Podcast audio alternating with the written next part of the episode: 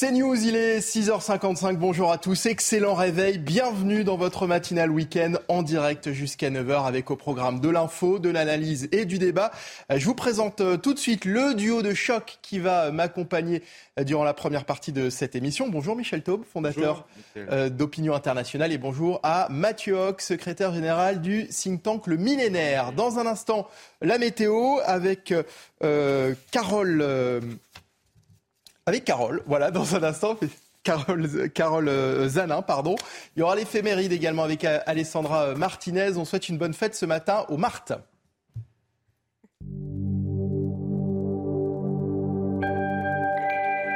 Chers amis, bonjour. Nous partons à la rencontre d'un personnage très attachant, Sainte Marthe, que nous fêtons aujourd'hui. Jésus aimait se reposer dans la maison de Marthe, à Béthanie, où elle habitait avec sa sœur Marie et son frère Lazare. À la différence de Marie, qui est une contemplative, Marthe est très affairée aux tâches ménagères qui l'accaparent à tel point que parfois, elle ne semble pas prendre la mesure du grand privilège qui est le sien, accueillir le Christ chez elle. Et pourtant, sa foi est immense. Elle est l'une des premières à dire à Jésus « Tu es le Christ, le Fils du Dieu vivant ». Elle a déjà tout compris, alors que tant de témoins des prodiges de Jésus doutent encore. Nous ne savons pas exactement quelle fut la fin de sa vie. Une tradition rapporte qu'avec son frère et sa sœur, ils sont allés en Provence. Marthe serait morte à Tarascon, où elle est vénérée. On l'invoque pour de nombreux sujets, en particulier quand on est débordé par le travail. Et voici maintenant le dicton du jour. À la Sainte Marthe, prune mûre, bonne tarte. C'est tout pour aujourd'hui. À demain, chers amis. Ciao. Allez, on passe à la météo. Carole Zanin, et des orages violents attendus aujourd'hui en Auvergne-Rhône-Alpes notamment. Regardez votre météo avec Samsonite Proxis. Légère, résistante, durable. Une nouvelle génération de bagages. Météo France a émis depuis six heures ce matin huit départements sous vigilance orange pour les orages qui vont s'abattre de façon assez intensive dans la région Rhône-Alpes cet après-midi. Donc huit départements, attention, vigilance pour les touristes, les voyageurs cet après-midi. Les orages seront assez violents. Regardons tout de suite la carte de votre ciel ce matin. Avec toujours cette zone pluvieuse en ciel bien gris, du Bordelais en remontant vers les régions du nord-est, ce vent qui soufflera en rafale cinquante kilomètres par heure. À l'arrière, on va retrouver un ciel relativement nuageux, mais quelques belles éclaircies. À l'exception des Hauts-de-France, nous pourrions avoir quelques petites averses faibles en quantité, avec là aussi le long des côtes de la Manche, un vent qui va souffler de cinquante à soixante kilomètres par heure. Nous pourrions avoir un petit peu de grisaille euh, sur la Provence euh, Côte d'Azur. Et dans le courant de l'après-midi, attention, je vous le disais, cette ligne orageuse, eh bien, elle va se décaler euh, sur la région Rhône-Alpes avec des orages violents, trente à quarante litres d'eau par mètre carré en à peine une heure, de la grêle également. Euh, ça sera pareil pour la Bourgogne-Franche-Comté ou encore euh, sur les régions euh, du nord-est de l'Hexagone. À la L'arrière, eh bien, nous aurons un ciel nuageux, une alternance donc de nuages et d'éclaircies. Quelques orages vont également éclater sur les reliefs pyrénéens. Pour aller chercher le plein soleil, il faudra aller en Corse. À noter ce vent sur une bonne moitié du euh, pays, cinquante à soixante kilomètres par heure. Regardons tout de suite vos températures de ce matin.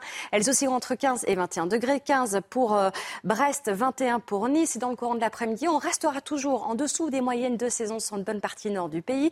vingt pour Brest, vingt-cinq pour les rues parisiennes. Par contre, une chaleur relative du côté de Toulouse avec trente-deux degrés. C'était votre météo avec Samsonite Proxis. Légère, résistante, durable. Une nouvelle génération de bagages. Et merci très chère Carole Zanin. Vous ne m'en voulez pas pour tout à l'heure, bien sûr, j'espère. Bon réveil à tous sur CNews. Tout de suite les titres de votre matinale. Il est quasiment sept heures. Hier, un accident impliquant un bus et une voiture a fait deux morts et cinq blessés en urgence absolue. Le conducteur de la voiture a été placé en En garde à vue, une enquête a été ouverte pour homicide et blessures involontaires. Il était menacé de fermeture. La juge des référés a finalement décidé de garder ouvert le centre de rétention administrative de Marseille. Les détails dans un instant. Vous entendrez notamment le bâtonnier qui a dénoncé les nombreux dysfonctionnements de ce centre. Et puis ce week-end marque le premier grand chassé-croisé de l'été. Ce samedi est d'ailleurs classé rouge dans le sens des départs. Nous ferons le point avec notre équipe. Célia Judas et Antoine Durand lâchés ce matin en plein milieu de l'autoroute A dix.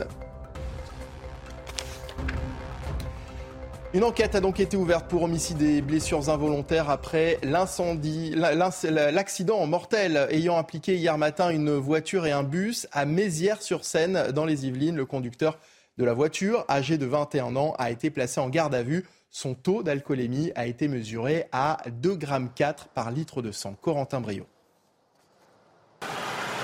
Une prise de parole attendue. Après l'accident de la route impliquant un bus et une voiture dans les Yvelines ce vendredi matin qui a fait deux décès et au moins une trentaine de blessés, la procureure de Versailles s'est exprimée, notamment sur l'alcoolémie du conducteur de la voiture, à contresens au moment de l'accident. Ce que je peux vous indiquer concernant ce conducteur, c'est que la prise de sang qui a été effectuée évidemment immédiatement après son interpellation a permis de donner un résultat et nous pouvons indiquer que son alcoolémie est fixée à deux virgule quatre grammes. Évidemment, une enquête judiciaire a été ouverte dès ce matin. Euh, des chefs d'homicide involontaire et blessures involontaires. Les deux passagers du bus décédés sont un homme de soixante-quatre ans, père de quatre enfants, et une femme de cinquante-quatre ans, mère de deux enfants. Clément Beaune, ministre des Transports, a fait part de son émotion et en a profité pour rappeler l'importance de la vigilance de chacun sur les routes. Mais évidemment, la responsabilité de chacun, c'est de respecter les règles en amont et de ne pas prendre... Aucune, aucun comportement dangereux. Quand on est au volant, on a sa propre vie et la vie des autres entre les mains. C'est un message de vigilance, de responsabilité, de très grande fermeté que je veux aussi rappeler face à ce choc tragique. Le conducteur du bus a été hospitalisé en état de choc. L'automobiliste encourt lui jusqu'à sept ans de prison ferme. Alors on peut bien sûr imaginer qu'après les, les résultats de la prise de sang de, de l'automobiliste, ce drame routier tombe sous le coup de la nouvelle réforme purement sémantique annoncée il y a quelques jours hein, par Elisabeth Borne, à savoir l'homicide involontaire rebaptisé en, en homicide routier, Mathieu Hoc. Oui, c'est de la sémantique, certes, ça, ça n'accomplira pas d'objectif de politique publique en termes d'effets de politique publique supplémentaires, néanmoins... Sur le, sur le principe, le, le, on peut comprendre que la, la, la logique de la sémantique est la bonne. Moi, je pense, et j'ai regardé les, les, les chiffres, c'est qu'il y a une culture de l'irresponsabilité qui s'est développée, alors même qu'on est dans une société qui est de plus en plus individualiste. Euh, j'en veux pour preuve un chiffre qui est que derrière les deux principales causes d'accidents de, de la route en deux mille vingt-deux, donc la vitesse et l'alcool, qui sont les, les causes traditionnelles, on voit une troisième cause émerger. Cette troisième cause, c'est le fait qu'il y a de plus en plus de gens qui ne respectent pas les règles élémentaires de la circulation. En l'occurrence, là, le conducteur euh, roulait sur la file de gauche. C'est, euh, c'est ce type de, de, de, de comportement qui provoque de plus en plus d'accidents, treize pour cent jusqu'à vingt-deux pour cent aujourd'hui. Et c'est un vrai problème, je pense, d'irresponsabilité individuelle. Alors, Michel, ce nouveau drame nous montre aussi que euh, cette nouvelle appellation ne changera strictement rien dans... dans le traitement, bien sûr, de l'affaire et dans la peine encourue par l'automobiliste. Non, effectivement, le, ce qui est beaucoup plus grave, c'est que il est très rare que des euh, conducteurs qui causent la mort euh, d'innocents, pour des motifs que ce soit excès de vitesse, alcoolémie, plus d'un quart des morts sur la route sont dus à des excès d'alcoolémie. La plupart de ces auteurs de, de crimes, véritablement, d'homicides euh, routiers, ne font pas de prison. Mmh. C'est extrêmement rare. Et moi, j'espère que euh, sur ce, cet accident et, et, qui, qui est absolument dramatique, par exemple, le retrait systématique du permis de conduire à vie devrait être décidé pour pouvoir nous protéger contre des personnes qui pourraient re- récidiver et reprendre le volant en ayant bu beaucoup d'alcool euh, ou en faisant preuve d'excès de vitesse. Donc effectivement, c'est très bien d'avoir changé la sémantique, mais il faut surtout... que la justice soit ferme, comme sur tous les autres aspects de notre vie en société. Donc il faut des mesures très fortes, et notamment, je pense que ce serait très dissuasif vis-à-vis de ceux qui ont un peu la bouteille facile euh, avant de prendre le volant, qu'ils sachent qu'ils risquent de ne plus avoir le droit de conduire tout le restant de leur vie, ouais, si leur euh, comportement cause la mort de, d'innocents sur la route. Allez, dans le reste de l'actualité, il était menacé de fermeture. Finalement, le centre de rétention administrative de Marseille restera bien ouvert. Décision de la juge des référés qui tient compte cependant du rapport du bâtonnier qui pointait de nombreux dysfonctionnements. Les détails de Clémence Fournival et Adrien Fontenot. Le centre de rétention de Marseille ne fermera pas, mais de nettes améliorations sont attendues. Avant la décision du tribunal administratif, le bâtonnier de Marseille, en visite dans ce centre le dix juillet, avait pointé de nombreux dysfonctionnements. La température était supérieure à l'intérieur qu'à l'extérieur parce que les conditions de, même de ventilation euh, des chambres euh, étaient euh, difficile, compliqué, et le système de climatisation ne fonctionnait pas. Il y avait aussi l'eau euh, qui, soi-disant, selon le, le centre de rétention, ne pouvait pas baisser en température. Il n'y avait qu'à disposition des personnes de l'eau chaude. Des conditions d'hébergement indignes en rétention pour des individus en attente de quitter le territoire et souvent mêlés à d'anciens détenus. Des euh, pères de famille, des jeunes hommes, il y a un peu tout type de, de, de population. Et ces personnes-là euh, qui sont placées aussi avec des euh, personnes euh, qui n- ne sont pas en infraction, outre le fait d'être, de faire l'objet d'une reconduite à la frontière, ça peut créer des tensions. Et manifestement, ça en a créé, puisqu'il y a eu depuis pas mal de semaines de problèmes de violence, voire de violence sexuelle entre les retenus. Et euh, deux incendies coup sur coup au mois de juillet, un avant notre visite et un après notre visite. Un retenu est d'ailleurs décédé peu après le premier feu. Et malgré cette insécurité grandissante, le gouvernement espère plus de mille places supplémentaires dans ces centres d'ici deux mille vingt-sept. On a besoin de ces centres, hein. On nous dit qu'il faut en construire même davantage, donc enfermer n'est, n'est pas la solution. En revanche, Michel, on ne peut pas les, les laisser dans, dans ces états-là, c'est pas possible. Non, mais malheureusement en France, euh, que ce soit les centres de rétention, mais également les prisons, la France est régulièrement condamnée par les observateurs internationaux sur les conditions indignes de détention des détenus. Et c'est vrai que euh, ces conditions indignes ne n'aide pas à réinsérer les détenus de la prison. Mmh. À quoi ça sert ? C'est censé aider quelqu'un qui a fauté à retrouver le bon chemin. Mais, mais alors attention, prison, parce que voilà. Mais, mais justement, mais... c'est pas de la prison là, et ouais. C'est ce que nous dit non, d'ailleurs le bâtonnier. Mais... C'est intéressant. C'est, euh, c'est que la plupart des personnes qui se retrouvent oui. dans, dans, dans, dans ces centres euh, ne, ne, ne, ne sont pas, enfin, euh, ne sont pas coupables de quelque chose, mis à part le fait d'être en situation irrégulière oui, dans le pays. Oui, mais c'est pas n'importe quelle faute. Non, mais bien, le, oui. Voilà. Mais, mais ce que je veux dire, c'est que ces problèmes de conditions indignes ne sont pas propres qu'aux centres de rétention. Malheureusement, l'ensemble de la chaîne carcérale euh, en France n'a pas su, et depuis des décennies, euh, améliorer les conditions de détention, qui, encore une fois, conditionnent aussi la possibilité de... Mais concernant les centres de rétention, le reportage le disait très bien euh, à la fin du reportage, la solution, elle tient notamment dans le fait de, d'avoir plus de centres de rétention. Parce que la réalité, c'est que dans les mois et les années qui viennent, euh, il va y en avoir de plus en plus des, des, des demandeurs d'asile, des personnes qui sont refoulées, qui, vont être expu- qui seront expulsables.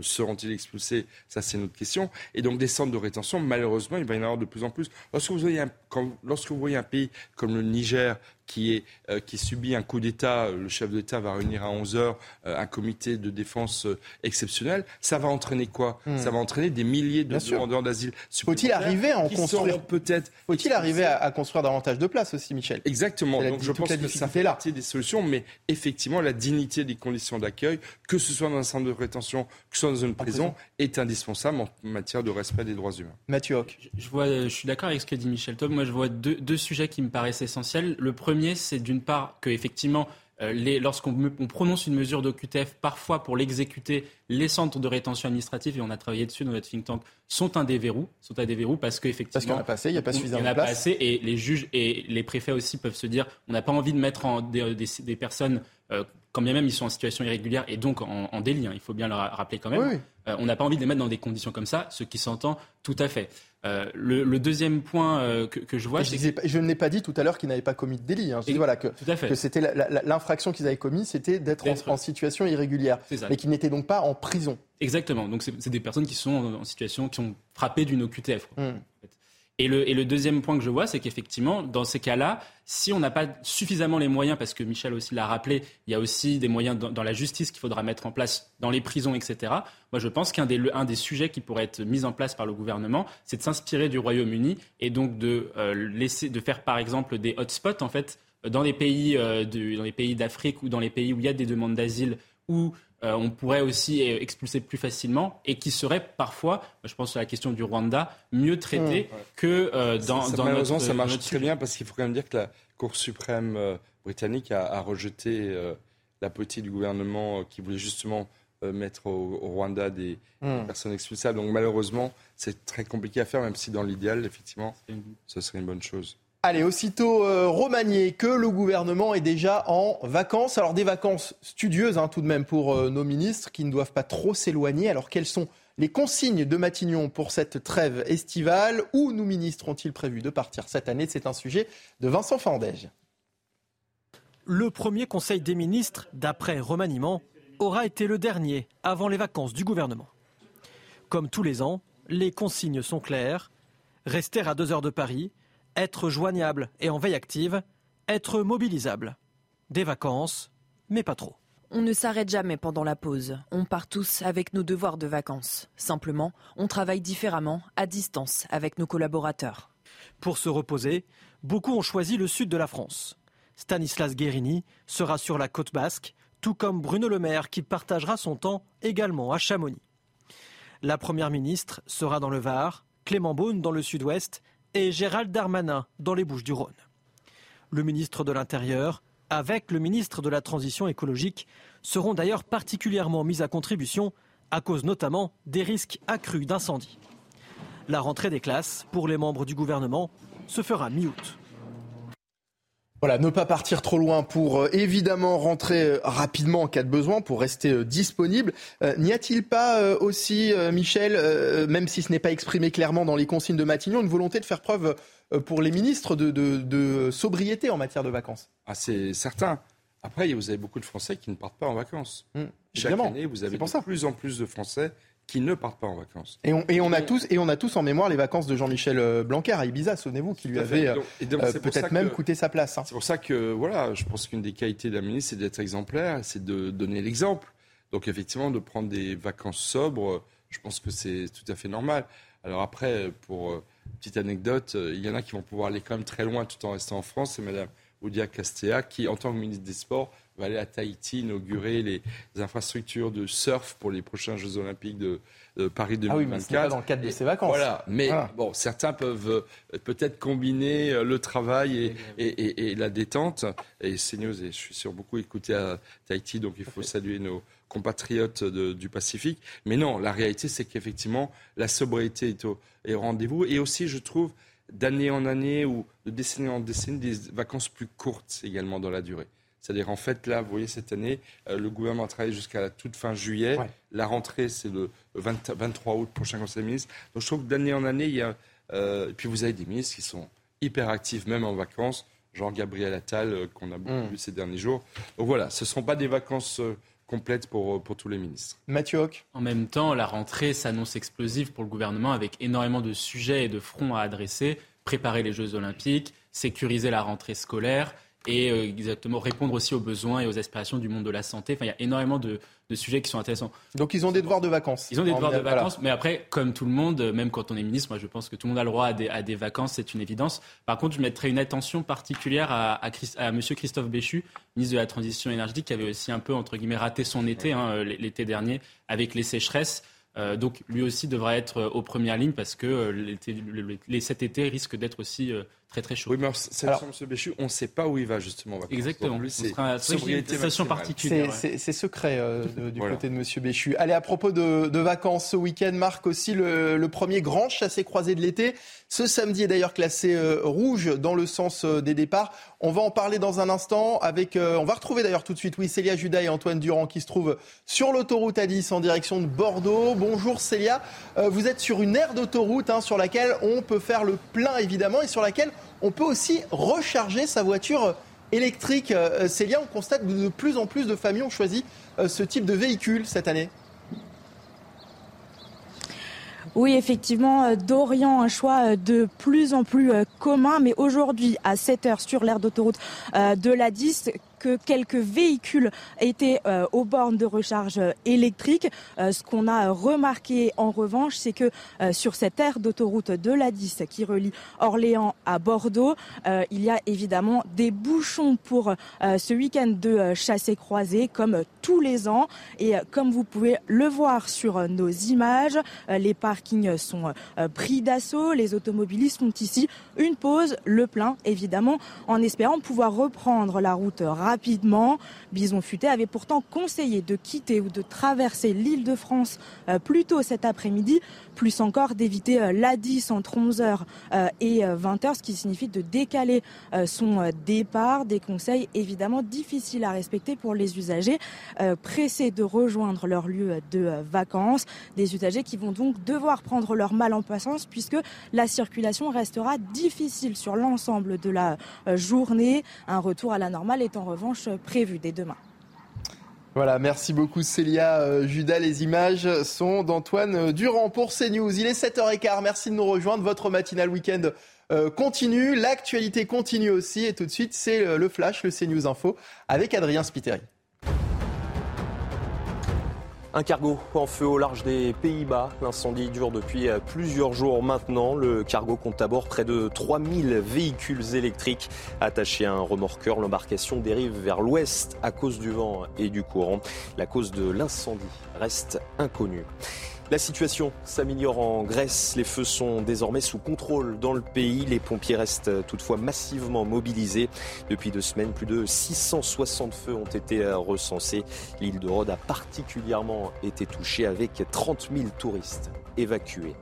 Et puis l'océan Atlantique n'a jamais été aussi chaud depuis le début des relevés en mille neuf cent quatre-vingts. Le vingt-six juillet, une température de vingt-quatre virgule neuf degrés a été relevée. Il s'agit d'un record. Les eaux devraient continuer à se réchauffer au mois d'août. Merci beaucoup Adrien, et on vous retrouve évidemment tout à l'heure pour un nouveau point sur l'actualité. Et toujours concernant les, les départs en vacances, Vinci Autoroute lance une nouvelle campagne de sensibilisation aux déchets jetés sur les routes. Manque de civisme ou tout simplement d'éducation, aujourd'hui, un quart des Français jettent ses déchets par sa fenêtre de voiture. Reportage de Charles Pousseau et Adrien Fontenot. C'est un groupe de paroles, vraiment pas comme les autres. J'étais toute seule dans ma voiture, je finis ma canette, elle me reste dans la main. Elle me défiait. Je l'ai jetée par la fenêtre. Un spot publicitaire signé Vinci, qui pointe du doigt le jet de déchets sur les routes. Et comme dans toute campagne répressive, tout le monde est concerné, sans jamais être responsable. quatre-vingt-huit pour cent des Français se disent préoccupés par les problématiques environnementales. Et pourtant, cela ne se traduit pas dans les faits en ce qui concerne la gétomanie, puisque un Français sur quatre déclare qu'il lui arrive de jeter des déchets par la fenêtre de sa voiture. Parmi les principaux déchets, les mégots de cigarettes et une pollution qui affecte encore moins les jeunes fumeurs. Ça m'insurge, enfin, c'est, c'est carrément dégueulasse. Un, un mégot, ça met dix ans avant de se désagréger. Alors je ne sais pas ce qu'ils ont dans la tête ces gens-là, mais à mon avis, ils ne réfléchissent pas, pas, pas, pas où. Et face aux gétomanes, certains ont la solution. Moi, ça m'est déjà arrivé de voir quelqu'un jeter euh, son McDo par la fenêtre. Je, je l'ai ramassé et j'ai été lui remettre par la portière. Bon, après, il euh, faut conduire vite.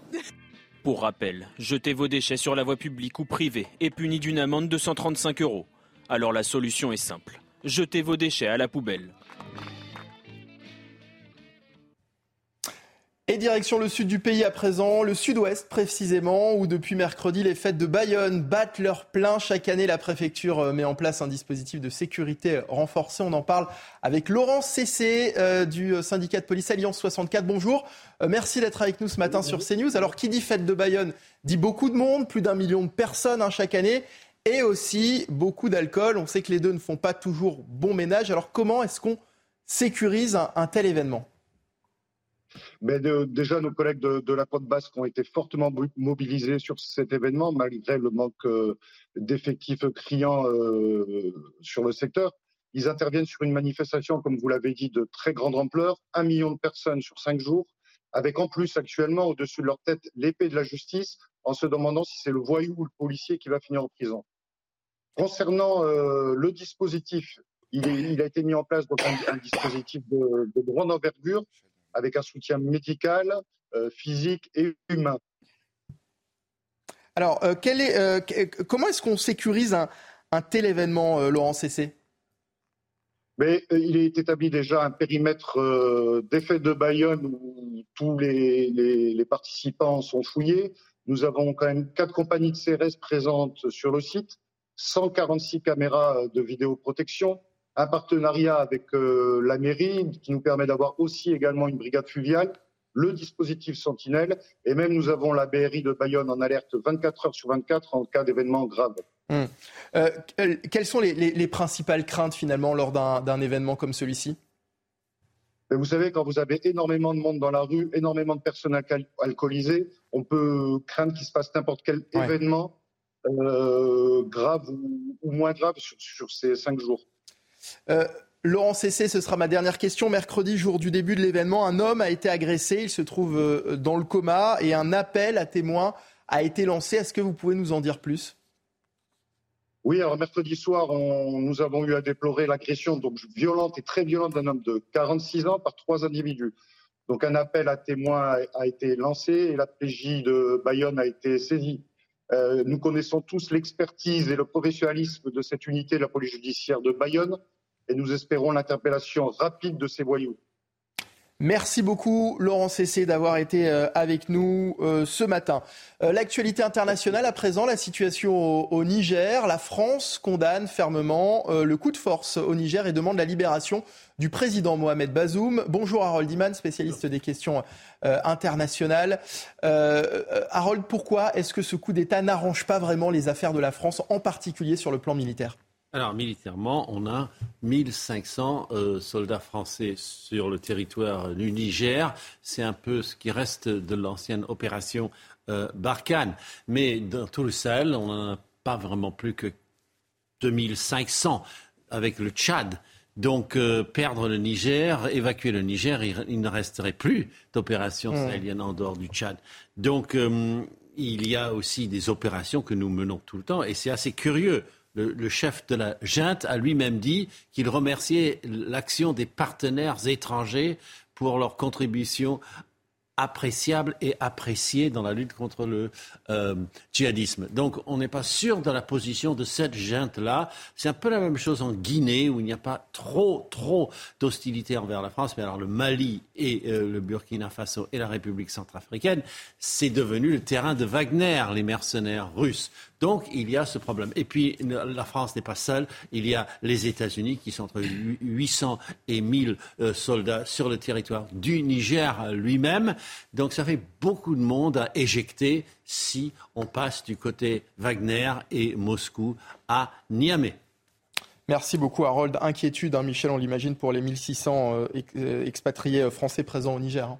Oui, à tel point que dès son retour du Pacifique, Emmanuel Macron réunit ce matin à onze heures un conseil de défense exceptionnel. Non, l'enjeu est majeur. La France est en train de perdre le pied dans une région où elle était extrêmement influente. Et moi, je, il y a plein de conséquences. Ce que notamment je vois, c'est qu'il va y avoir une augmentation très forte des demandes d'asile dans notre pays. On a déjà beaucoup de mal à, à gérer les, les flux migratoires. Et puis après, il y a un bras de fer géopolitique. Vladimir Poutine vient de, rece, vient de tenir le sommet Russie-Afrique à Saint-Pétersbourg.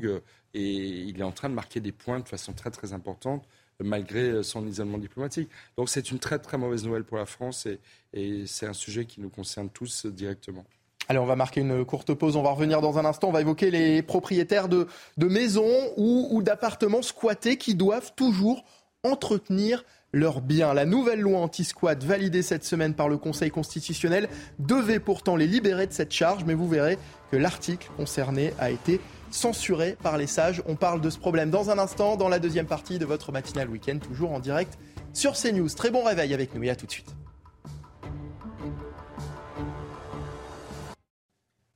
Allez, il est quasiment sept heures trente, bienvenue sur CNews, votre matinale week-end continue et voici les titres de votre journal. Les propriétaires de maisons ou d'appartements squattés doivent toujours entretenir leurs biens. La nouvelle loi anti-squat validée cette semaine par le Conseil constitutionnel devait pourtant les libérer de cette charge, mais vous verrez que l'article concerné a été censuré par les sages. La garde des Sceaux va passer devant la cour de le garde des Sceaux pardon va passer devant la cour de justice de la République. Éric Dupond-Moretti est soupçonné de prise illégale d'intérêt et d'avoir abusé de sa position de ministre pour régler des comptes avec d'anciens confrères. Et puis, l'école de Versailles dans les Yvelines a été sélectionnée pour former des jeunes à la sécurité dans le cadre d'un programme spécifique pour les prochains Jeux Olympiques. Reportage à suivre dans un instant. Le Conseil constitutionnel a donc validé mercredi la récente loi anti-squat. Son objectif, accroître les sanctions encourues par les squatteurs. Mais un article a été retoqué. Adrien Spiteri, il s'agit de l'article sept. Que contient-il concrètement ? Oui, les sages ont retoqué eh bien, un article, ce fameux article sept. Il devait permettre tout simplement aux propriétaires d'un bien squatté de ne plus avoir à l'entretenir, notamment en cas de dommage résultant d'un défaut d'entretien. Le Conseil constitutionnel a tout simplement décidé de ne pas aller à l'encontre de l'article mille deux cent quarante-quatre du Code civil que vous allez voir à l'image. Le propriétaire d'un bâtiment est responsable du dommage causé par sa ruine lorsqu'elle est arrivée par une suite du défaut d'entretien ou par le vice de sa construction. Conséquence, eh bien, si le bien est mal entretenu, la personne qui occupe illégalement eh bien, un logement peut attaquer le propriétaire. Alors, vous l'imaginez, cela a suscité de vives réactions, notamment à droite. Regardez ce tweet de Louis Aliot, premier vice-président du R N et maire de Perpignan. Désormais, un squatteur peut poursuivre un propriétaire si il ne vient pas entretenir son logement. Où va-t-on ? La prochaine étape, c'est de leur remplir le frigo. Mais malgré eh bien, l'absence de cet article sept, les sages ont validé le reste du texte qui alourdit, rappelons-le, et vous allez le voir encore à l'image, eh bien, à trois ans d'emprisonnement et quarante-cinq mille euros d'amende, les sanctions contre les squatteurs. Merci beaucoup, Adrien. On, on marche sur la tête. Vous vous rendez compte, vous êtes euh, propriétaire d'un logement, un logement qui est squatté, euh, pour lequel vous payez peut-être même un, un, un, un crédit. Alors non seulement il est compliqué de le récupérer, on sait que les, les démarches sont, sont longues, fastidieuses, mais en plus on nous dit en gros que si le, le, le squatteur, par exemple, s'électrocute parce que l'électricité chez vous n'est pas aux normes, eh ben, vous pouvez être condamné. Le squatteur peut porter plainte contre vous. Comment est-ce qu'on peut accepter une chose pareille aujourd'hui, Michel ? Bah c'est, c'est vraiment choquant. Alors, on n'a pas le droit, paraît-il, de critiquer les décisions de justice. Là, je pensais à ce qui arrivait à des policiers. Mais non, franchement, non seulement on marche sur la tête, mais on a l'impression parfois que les, ceux qui édictent les, les lois ou les règles de droit euh, sont dénués de bon sens. Parce qu'encore une fois, c'est le squatteur qui empêche le propriétaire d'assurer la sécurité du bien dont il est propriétaire. Et donc effectivement, c'est une règle de droit qui est inapplicable, que le Conseil constitutionnel veut, veut, veut imposer. Et puis enfin, je trouve qu'en supprimant cet article sept, il va un peu à l'encontre du législateur. Il y a une démarche très intéressante du législateur de vouloir renforcer la, la protection des propriétaires contre les squatteurs. Et voilà une décision du Conseil constitutionnel qui vient entacher ce mouvement qui, encore une fois, a été choisi souverainement par le législateur. Donc, je trouve franchement que c'est dénué de bon sens, c'est une forme d'inversion des valeurs, et puis c'est aller contre la volonté populaire exprimée par le législateur. Mathieu Hoc, est-ce que quand on est propriétaire en France, on n'est pas toujours coupable de quelque chose ? Ah mais tout à fait, et je trouve que là encore, le message envoyé aux propriétaires est clairement le mauvais. C'est-à-dire que dès lors que vous sacrifiez un certain nombre de, d'années de travail dans le cadre d'un crédit pour pouvoir acquérir un logement, vous vous retrouvez parfois à se, à se le faire piller par des, par des squatteurs. Moi, je pense qu'en plus, ça va créer un phénomène d'autocensure vis-à-vis des propriétaires, lorsque cette loi anti-squat aurait dû permettre justement aux propriétaires de pouvoir avoir les moyens juridiques et les moyens du coup policiers qui viendront ensuite pour pouvoir expulser les squatteurs de chez eux. Là où il y a un, un, un élément, c'est que du coup, par rapport en, en termes d'efficacité de la politique publique, on a cent soixante-quatorze demandes de, euh, de, de, demandes de propriétaires de faire euh, quitter le squatteur. Et la plupart sont appliquées, mais en tout cas, quand on voit ce type d'article censuré par les sages, on se dit les propriétaires seront peut-être amenés à s'auto-censurer et à ne pas vouloir euh, expulser, faire, faire expulser les squatteurs parce que la loi n'est pas de leur côté. Allez, dans l'actualité également, le garde des Sceaux va passer devant la Cour de justice de la République. Éric Dupond-Moretti est soupçonné de prise illégale d'intérêt et d'avoir abusé de sa position de ministre pour régler des comptes avec d'anciens confrères. La Cour de cassation a confirmé que le ministre serait jugé, une première pour un ministre de la Justice dans l'histoire de la cinquième République. Les détails de Noémie Schulz.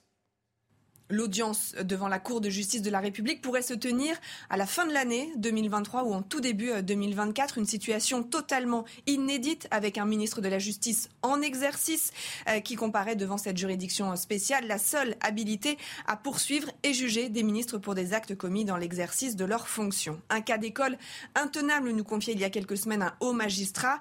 Imaginez-vous, le procureur général va devoir requérir contre son ministre. Dans cette affaire, Éric Dupond-Moretti a toujours contester les faits qui lui sont reprochés, à savoir avoir profité de sa nomination comme ministre de la Justice pour régler ses comptes avec des magistrats auxquels il avait été euh, confronté euh, quand il était avocat. Il a toujours expliqué avoir agi en suivant les conseils de son administration. Il a toujours exclu euh, le fait de démissionner. Il se dit même impatient de pouvoir prouver son innocence.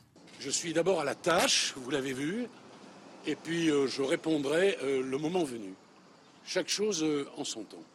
Éric Dupond-Moretti comparaîtra, on le rappelle, devant quinze juges de la Cour de justice de la République, trois magistrats professionnels de la Cour de cassation et douze parlementaires, six issus de l'Assemblée nationale, six issus du Sénat. Mathieu, aucune réaction à, à cette affaire ? Moi, je ne vais pas commenter, je vais pas, je vais pas me permettre de commenter une affaire pour laquelle on n'a pas tout, tous les éléments de l'enquête. Et effectivement, le, le, le ministre a décidé de ne pas démissionner. C'est son, c'est son, on va dire, c'est son choix. Euh, même si je pense que dans les, par les temps qui courent et par le fossé qu'il y a entre euh, les élites et le peuple et entre les gouvernements et les représentés, il, il, s'agit, il serait de bon ton en fait de, de, d'Éric Dupond-Moretti de démissionner de ses fonctions, à minima le temps de, de, de, la, de, l'en, de l'enquête. Euh, par contre, après, euh, moi, là où je vais attendre euh, Éric Dupond-Moretti, c'est plutôt sur quelles réponses, en, quelles, quelles sont les solutions qu'il va pouvoir apporter au monde de la justice. Comment va-t-il désengorger les tribunaux? Comment va-t-il permettre l'efficacité des, des peines? Comment va-t-il permettre d'augmenter les moyens de la justice tout en euh, les allouant à, à une justice de proximité? C'est plutôt sur ces sujets-là qu'on attend le, le, le, le ministre de la Justice. Michel Taubes, euh, Éric Dupond-Moretti devrait-il démissionner, comme le dit euh, euh, Mathieu, que le temps de l'enquête? Ou est-ce que, bah voilà, on fait, voilà, on fait valoir la, la présomption d'innocence? Il n'y a aucune raison euh, de... En de... tout cas, il se veut droit dans ses bottes et il a le soutien d'Elisabeth Borne et, et du chef de l'État, surtout. Mm. Et donc, c'est vrai qu'il y a une forme de, de protection euh, rapprochée qui lui est assurée. Non, je pense que c'est médiatiquement et politiquement difficile à tenir. Et l'ouverture du procès va être terrible pour lui. Parce qu'effectivement, le ministre de la Justice qui comparait devant la justice, en plus une justice politique, euh, alors qu'il a une certaine autorité sur le procureur de la République qui va requérir contre lui, il y a une forme de relation incestueuse qui est totalement euh, nuisible à l'indépendance de la justice. Et on en veut, on voit déjà la preuve, parce que cette semaine, alors même que Gérald Darmanin est monté très fortement au créneau pour soutenir ses policiers, là, on a plutôt l'impression que je, euh, Éric Dupond-Moretti est en mode un peu euh, mineur, en mode réservé dans sa prise de, ses prises de parole publiques, justement parce qu'il est enserré dans cette affaire qui commence à le poursuivre depuis longtemps. Et donc, je pense que même pour l'exercice de la plénitude de sa fonction de garde des Sceaux, euh, ça commence à l'empêcher très sérieusement. Allez, ne dit-on pas que la mode est un éternel recommencement? Après avoir été sauvé de la noyade il y a vingt ans, les méduses, ces fameuses sandales en plastique de couleur, font leur grand retour en France, et pas que. Elles font aussi un tabac en Asie. Reportage près d'Angers au sein de l'entreprise familiale responsable de ce succès. Et reportage signé Jean-Michel Decaze. Elles sont les vedettes des magasins de plage. Les méduses, ces sandales cent pour cent P V C au bout arrondi. On les vendait il y a cinq six ans, on avait arrêté. Et là, c'est vraiment un effet, on va dire, un petit peu de mode qui a repris, que ce soit pour les enfants, les adultes ou alors même les personnes âgées qui sont aussi, euh, qui commencent à s'y mettre avec chaussettes ou non, euh, selon les goûts. Méduses, chaussettes, l'idée vient du Japon et de la Corée du Sud où la sandale Made in France remporte un succès phénoménal. La moitié des neuf cent sept mille paires fabriquées à Beaupréau, près de Cholet, est expédiée en Asie. La sandale de plage est déclinée également en bottines et en sneakers depuis cette année, toujours avec des couleurs flashy. L'idée, c'est de faire de Méduse un accessoire vraiment de mode, et aujourd'hui, ça plaît particulièrement à une clientèle, on va dire, jeune, entre vingt et trente-cinq ans. Ça apporte une petite singularité à la tenue qui plaît beaucoup aujourd'hui aux jeunes. La matière cent pour cent P V C permet le recyclage des méduses plusieurs fois. Les méduses, on peut aussi nous les récupérer et les rebroyer. C'est-à-dire que les gens peuvent vous les renvoyer? Totalement. On peut recycler cette fois sans perdre les propriétés, ce qui nous permet d'avoir allongé le cycle de vie du produit. L'an prochain, l'entreprise familiale qui gère la marque mettra de nouveaux modèles sur le marché. Euh, les réseaux sociaux principalement. La... C'est vrai que la mode, ça s'en va, ça revient. On avait à un moment donné les, les, les bretelles qui avaient été remises au goût du jour par Harold Iman. Maintenant, elles ne sont plus à la mode. Euh, les... Elles vont revenir, ça, elles vont... ça revient. J'en suis sûr. Effectivement, j'en suis sûr aussi. Non. Non, plus sérieusement, Michel, une success story à la française, ça fait toujours voilà. plaisir. Il n'y a pas qu'Alstom ou Thales, on a besoin d'entreprises comme ça aussi pour faire rayonner l'industrie française non, mais dans le monde. Les T P E, les P M E, elles concourent au rayonnement de la France dans le monde. Donc un petit cocorico. Euh, Bruno Le Maire s'est enorgueilli hier que le commerce extérieur de la France s'améliore un tout petit peu, alors que le déficit est abyssal depuis des années. Donc c'est bien, il faut soutenir ce genre d'initiative. Encore une fois, euh, le Made in France vendu en Asie, c'est très bon pour le, l'image de la France dans le monde. Et j'espère qu'on verra Bruno Le Maire avec des méduses aux pieds ah bah, pendant ses vacances, vacances cet été. Il a intérêt à le faire. Hein bah, attends, bah oui. Le... Allez, la question à présent de la sécurité lors des euh, prochains Jeux Olympiques. L'école de Versailles, dans les Yvelines, a été sélectionnée pour former des jeunes dans le cadre d'un programme spécifique. Ce sont eux qui seront présents pour accueillir en toute sécurité les spectateurs de ce grand événement sportif. Une prouesse réalisée par le rectorat de Versailles en étroite collaboration avec Pôle emploi et le ministre de l'Intérieur. Fabrice Elsner, Célia Judas. Crystal, Kéron, Emma, passez de l'autre côté. Après trois semaines de formation, c'est l'heure des évaluations pour les jeunes, formés à devenir agents de sécurité lors de grands événements. Et dans la salle d'examen, les agents de demain viennent d'horizons bien différents. J'ai fait une double formation en commerce et en, et en ingé. Moi, je vais passer ma deuxième année en licence de maths, physique, chimie. Moi, je suis étudiant en école d'ingénieur. Moi, je fais des études en, en esthétique, cosmétique, parfum. Je viens justement de finir mon B T S à l'instant, B T S support à l'action managériale. Leur point commun, tous ont fait l'objet d'une enquête préliminaire pour pour pouvoir suivre cette formation. Chaque élève qui est candidat est candidat auprès de Pôle emploi. Et ensuite, Pôle emploi envoie son dossier au ministère de l'Intérieur qui fait une véritable enquête de moralité très précise et très profonde. En résumé, vous ne devez absolument pas être connu des services de police, quel que soit le motif. Une formation à l'issue de laquelle tests théoriques et évaluations pratiques attendent les élèves. Je vais procéder à une palpation de sécurité. Je vais procéder à des palpations de sécurité pour voir si la personne avait une arme susceptible ou voilà, si, elle était, si elle présentait un danger pour rentrer. Parmi les motivations de ces jeunes, la rémunération de neuf cent cinquante euros par élève, payée par Pôle emploi et la région Île-de-France. Mais également, la volonté de se sentir utile, notamment lors des J O deux mille vingt-quatre. Ça motive parce que c'est un grand événement sportif. Il y a évidemment les Jeux Olympiques, la Coupe du Monde de rugby qui m'intéressait pas mal et essayer de participer aux événements à l'intérieur. C'était un bon moyen du coup, de pouvoir participer bah, à notre échelle, on va dire, euh, aux J O et aux autres grands événements. Une fois les examens passés, vient l'heure tant attendue des résultats. U V neuf, vingt, U V douze, seize pour la pratique. Sur les douze élèves présents, tous ont validé leur formation avec brio. De quoi atteindre peut-être les effectifs de dix-sept mille à vingt-deux mille agents de sécurité, fixés par le gouvernement pour les Jeux Olympiques deux mille vingt-quatre. Alors, formation accélérée donc pour ces jeunes qui, qui viennent, on l'a vu, d'horizons très différents. Vous en pensez quoi, Mathieu Hoc ? C'est plutôt une mesure qui va dans le bon sens. Ouais. Ça permet de faire, de renouer entre les, de, de faire renouer les jeunes avec... Euh, des missions d'engagement civique, de volontariat civique, un petit peu dans, dans ce que le président de la République essaye de porter avec le service national universel. L'idée que voilà, les, les jeunes puissent, après un service national universel, avoir une mission de volontariat, euh, de service civique ou des choses comme ça, c'est plutôt, c'est plutôt une bonne, une bonne mesure. Après, ça ne veut, ça veut pas dire qu'il faut justement euh, euh, circonscrire en fait, euh, la formation d'agents de sécurité à, euh, des, à des étudiants et qu'il faut aussi laisser... Euh, on a des professionnels français hein, de, de la sécurité euh, d'événements et il faut aussi le, leur laisser tous les moyens nécessaires pour pouvoir sécuriser les Jeux Olympiques parce que c'est le cap, euh, le cap à venir de la, de, le cap de l'année à venir, sécuriser les Jeux Olympiques pour éviter mmh. d'être une honte euh, auprès, aux yeux du monde entier. Évidemment. Et Michel, on n'a pas vraiment le choix vu le... le... le manque criant d'agents de sécurité c'est, qu'il y a aujourd'hui. C'est terrible, et ça sera un des, c'est pointé déjà comme un des points faibles ou un des risques majeurs des, des Jeux Olympiques. Les besoins sont considérables, donc c'est un peu mobilisation générale pour trouver les ressources pour assurer la sécurité. On ne peut pas se permettre de revivre euh, ce qu'on a vécu au Stade de France pour la finale de, de la Ligue euh, des Champions, la Ligue des Champions euh, l'année prochaine. Et ça va mmh. commencer avec la Coupe du Monde de rugby euh, dès le mois de septembre. Évidemment. Allez, on va poursuivre euh, nos discussions dans un instant. La matinale week-end continue. Il est quasiment sept heures quarante-cinq. Il est l'heure d'abord de retrouver Adrien Spiteri pour le rappel des titres de l'actualité. Alors, on me dit d'attendre un petit peu. On va, on va essayer de, de lancer le, le Flash Info avec Adrien Spiteri. Il est huit heures moins le quart. Est-ce que c'est bon ? Alors, on va, on, on va d'abord euh, enchaîner sur un, un sujet avec un véritable coup de massue sur, pour euh, les bouquinistes parisiens. Ces derniers vont devoir baisser le rideau ou déménager à l'occasion des J O en juillet deux mille vingt-quatre. Euh, la mairie de Paris tente d'apporter des solutions. Mais pourquoi une telle décision ? Les explications de Théo Grévin et Fabrice Elsner. Donc là, on ouvre nos boîtes. C'est toute une technique aussi.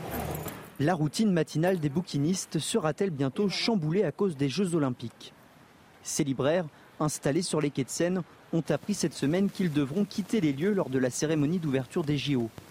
Raison invoquée par la préfecture de police, les cinq cent soixante-dix échoppes concernées se trouvent au cœur du périmètre de sécurité.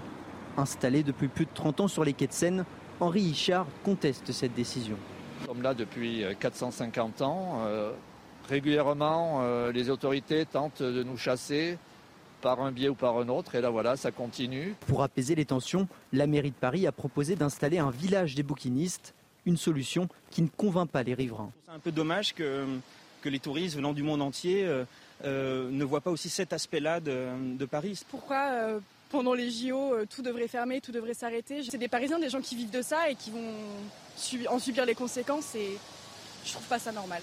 Les bouquinistes, qui craignent que leur boîte à livres soit endommagée, espèrent désormais que la préfecture de police fasse marche arrière en comptant, pourquoi pas, sur l'appui d'un ancien client. J'ai vu même notre président euh, Emmanuel Macron qui fouinait dans les boîtes, hein, je l'ai vu d'ailleurs, euh, s'il m'entend, euh, cher président, euh, soutenez notre combat. Pour le moment, sur les deux cent quarante bouquinistes que compte la ville, seuls deux auraient accepté de retirer leurs étals.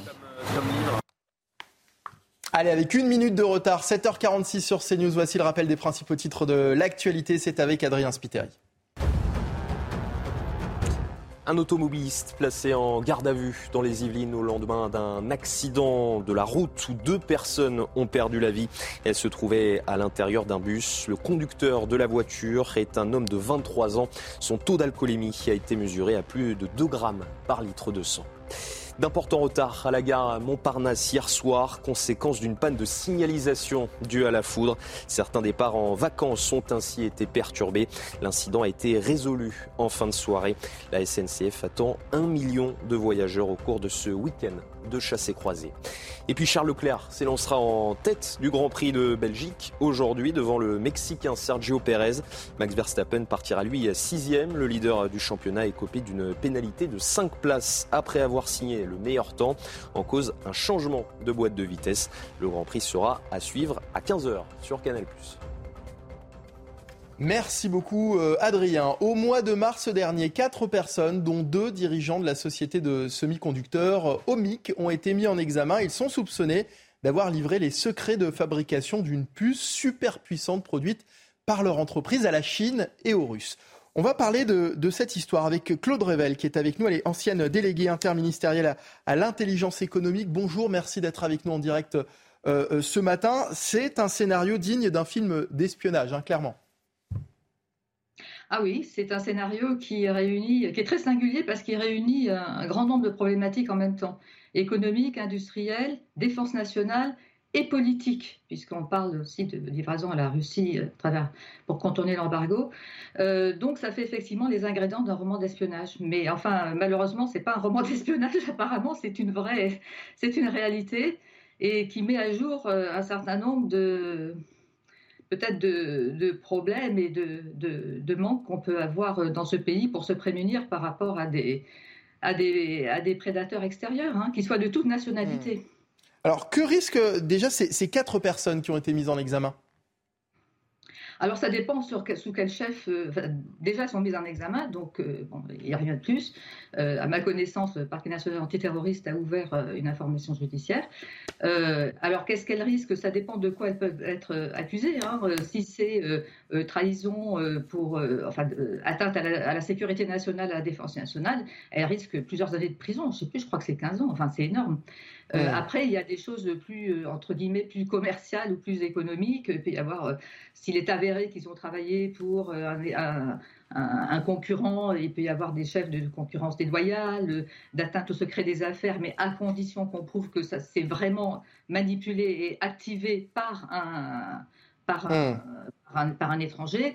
Euh, voilà, il, y a, il, y a, il risque. Ouais. Et dans ce cas-là, évidemment, il y a moins de prison, mais il y a des amendes extrêmement importantes. Mais il peut y avoir de la prison aussi, ça peut être du pénal. Non, non, il risque, il risque gros, oui. Il risque gros. Et... Merci beaucoup, ouais. Claude Revel, d'avoir été avec nous, ancienne déléguée interministérielle à l'intelligence économique. Euh, légère amélioration sur le front des incendies en Grèce, mais les pompiers restent vigilants. On va tout de suite retrouver notre correspondant en Grèce, François-Xavier Frelan, qui est avec nous. Bonjour. Alors, plus de six cent soixante incendies ont été recensés depuis deux semaines et la situation serait sous contrôle. Oui, les choses vont globalement mieux. La situation sur le front des incendies est sous contrôle sur tout le territoire, même sur l'île de Rhodes, vous savez, qui était en proie aux flammes depuis plusieurs jours.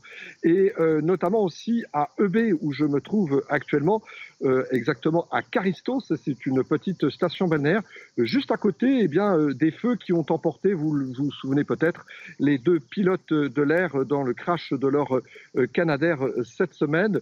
Euh, les Grecs respirent un peu mieux, vous voyez, le ciel est davantage bleuté, moins de fumée, moins de cendres, et puis surtout, les températures ont chuté, on est passé de trente-cinq à vingt-cinq degrés à Athènes, même peut-être parfois avec des, des pics à quarante-cinq degrés dans le reste du pays. Aujourd'hui, on respire, mais il faut quand même garder un petit peu de méfiance car les vents peuvent à nouveau se, se réanimer et, et relancer, vous savez, ranimer ces braises. C'est ce que craignent les autorités grecques aujourd'hui.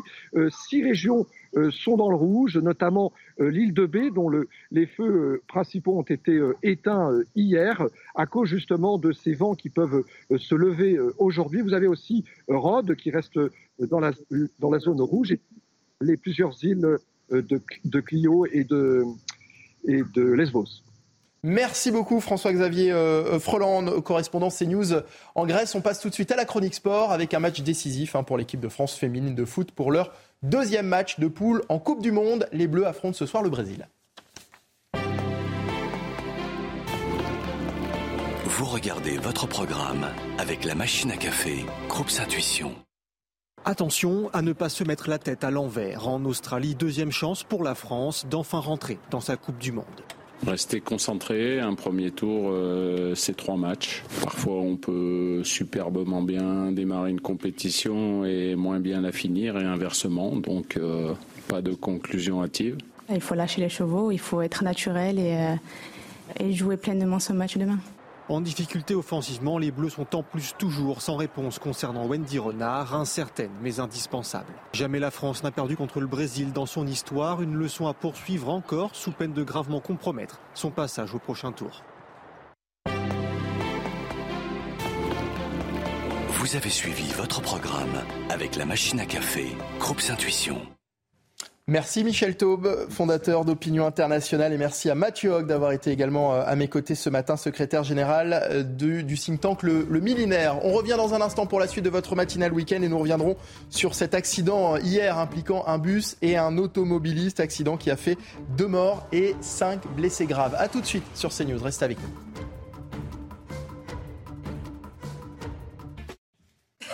Bon réveil sur CNews, il est huit heures et votre matinale week-end continue avec Michel Taubes à qui j'ai dit au revoir tout à l'heure mais qui voulait absolument rester avec nous. Bonjour. Rebonjour. Rebonjour. Et c'est toujours un plaisir de vous avoir en, en plateau mon cher Michel. Bonjour également à Faten Hidri, avocate qui euh, nous a rejoint dans un instant. Les titres de votre journal, mais d'abord la météo, Carole Zanin, et si vous êtes en région Rhône-Alpes, attention aux orages aujourd'hui. Hein.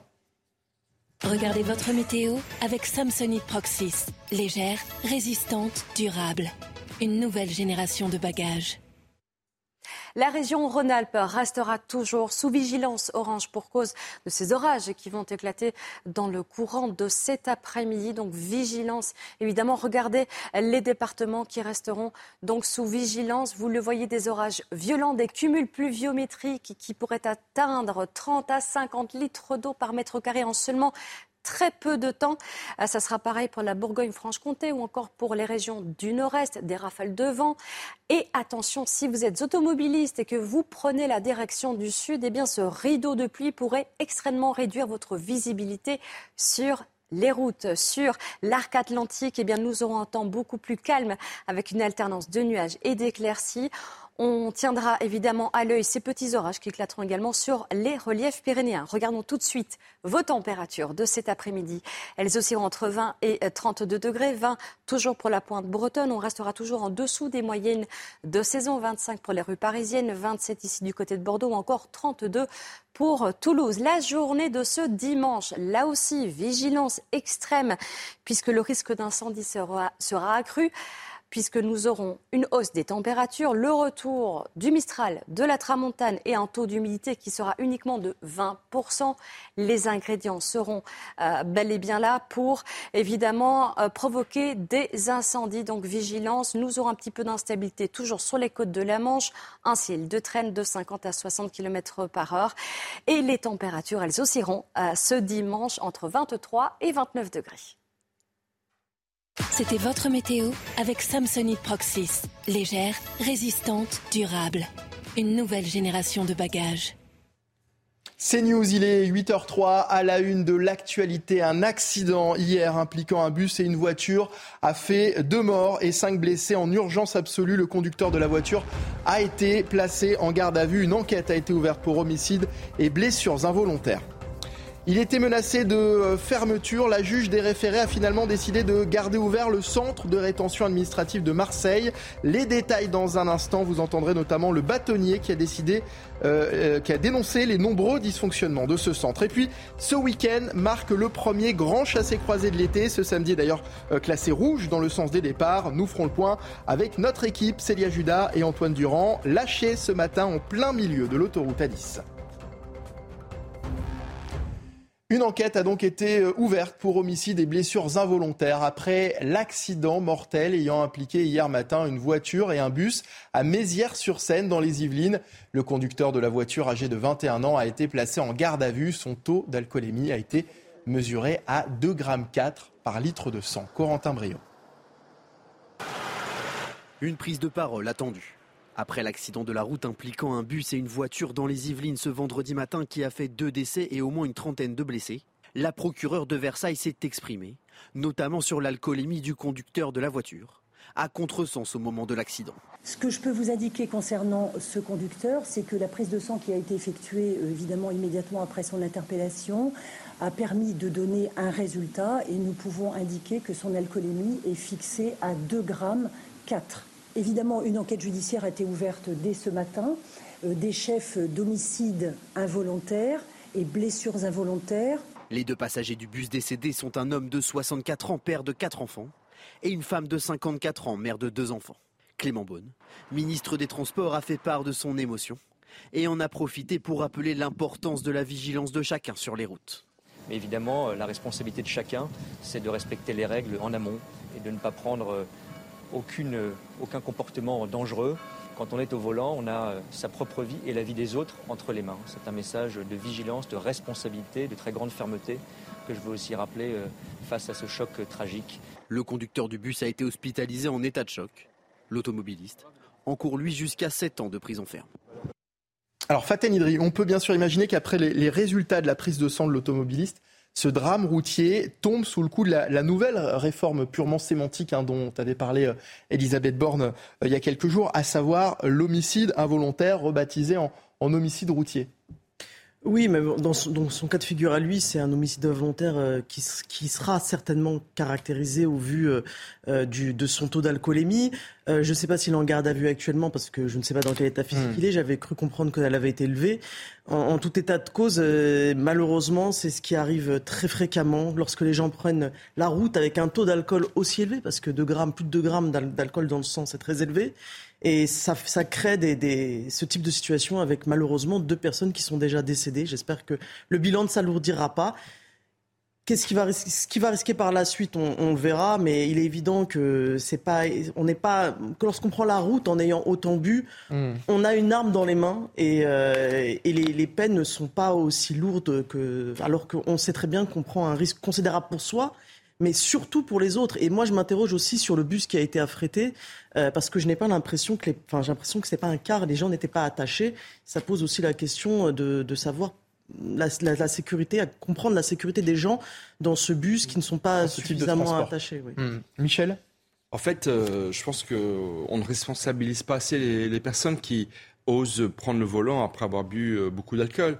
Euh, les, les cas de mise en prison euh, de personnes qui ont été condamnées, qui ont causé la mort d'autrui pour un excès d'alcoolémie, l'alcoolémie, c'est plus d'un quart des, euh, des, des morts sur, de, de, de morts, euh, sur les accidents de, euh, de la route. Donc je pense que la justice n'est pas assez ferme.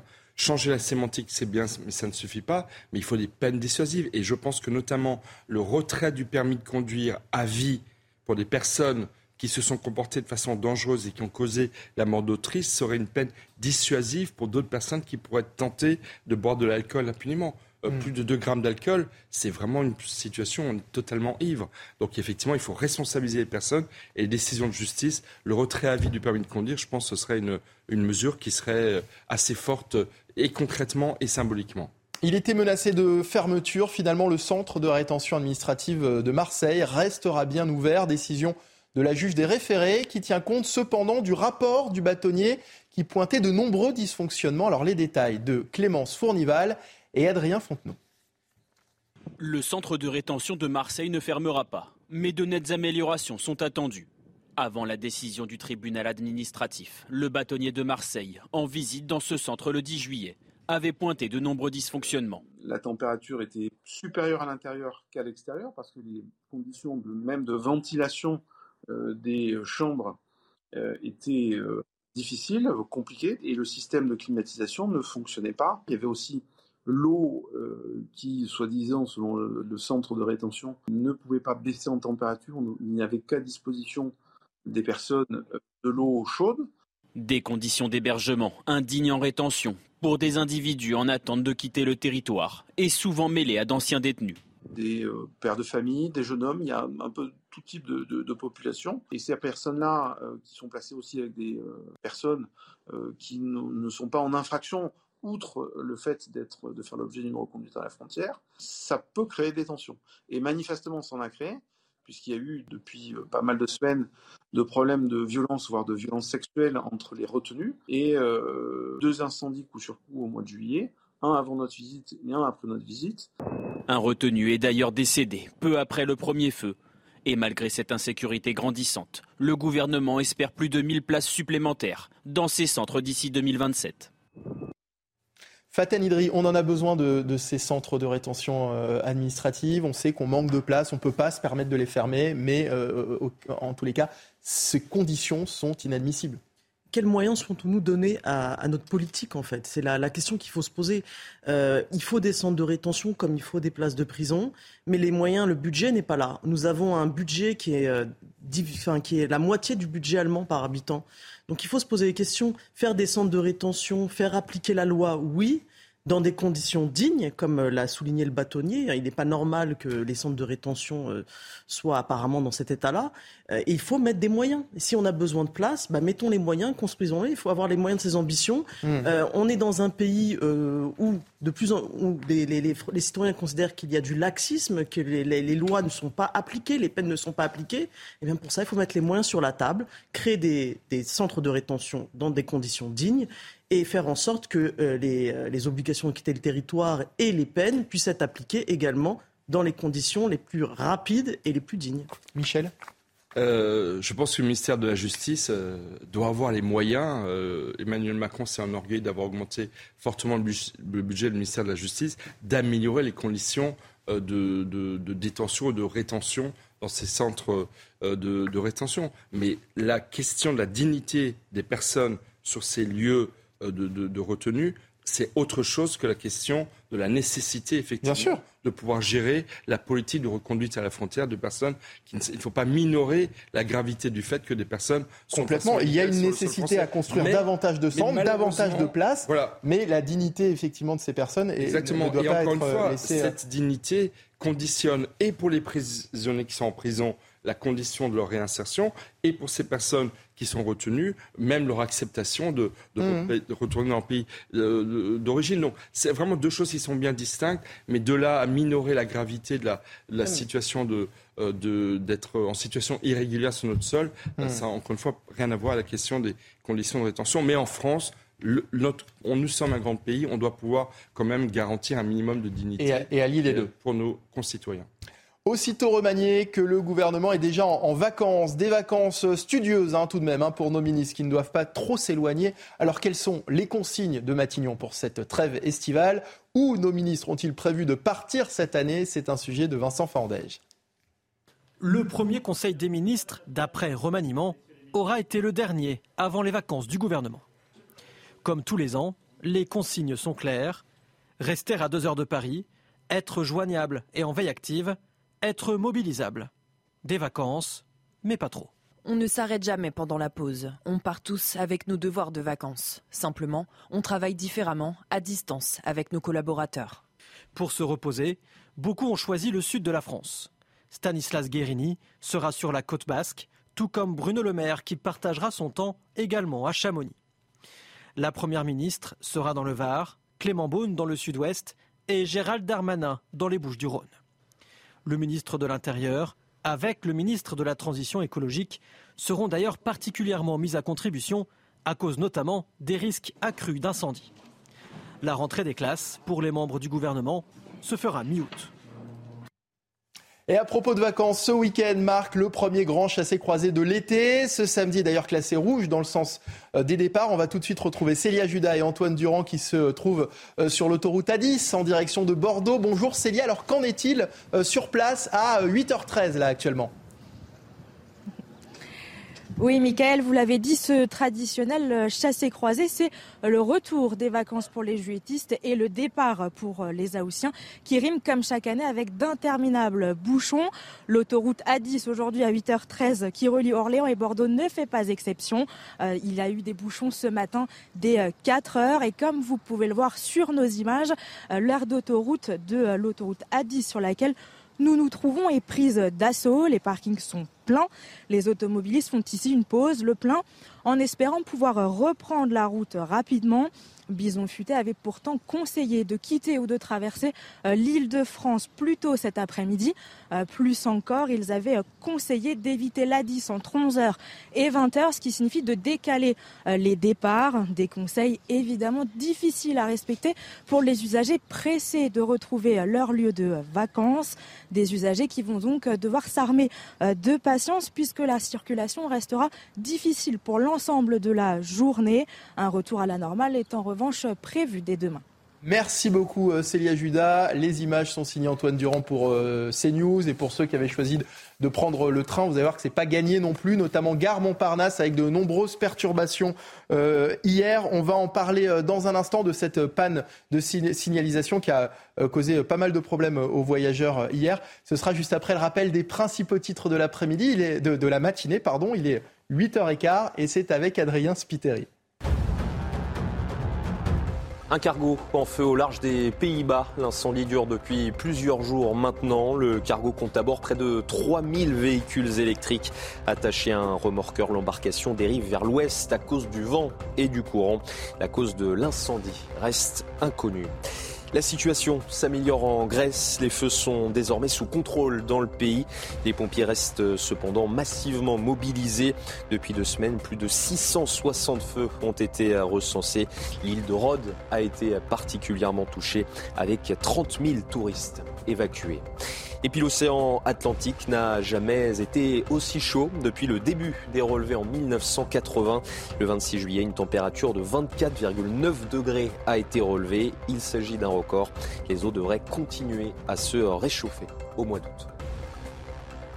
Merci Adrien et à tout à l'heure. Hier, le départ en vacances de nombreux usagers de la S N C F a été perturbé, gare Montparnasse à Paris, en raison d'une panne de signalisation provoquée par la foudre qui est survenue en fin d'après-midi. Hier soir, une quinzaine de trains affichaient du retard. Les précisions de Mathilde Ibanez.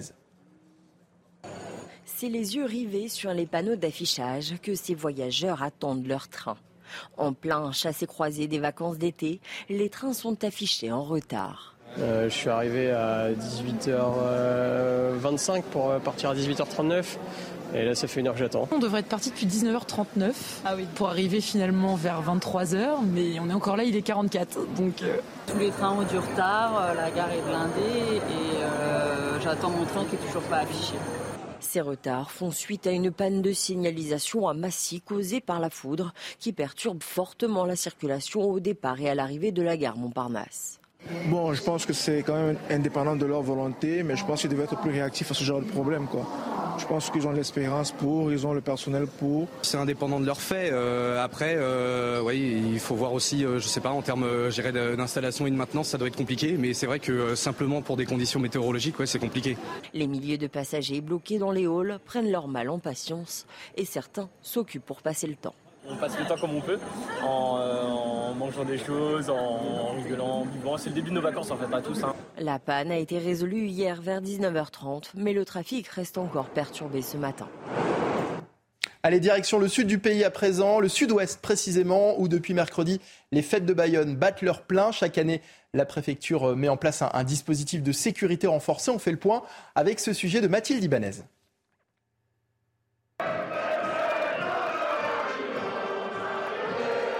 Depuis quatre-vingt-onze ans, les traditionnelles fêtes de Bayonne attirent beaucoup de monde. L'année dernière, ils étaient plus d'un million à célébrer la ville basque. Cette année, les autorités s'attendent à la même fréquentation. Et pour sécuriser au maximum ces fêtes, un important dispositif de sécurité a été mis en place dès ce mercredi, avec près de trois cents secouristes et cinq cent cinquante forces de l'ordre. Tous les, les, les participants sont fouillés.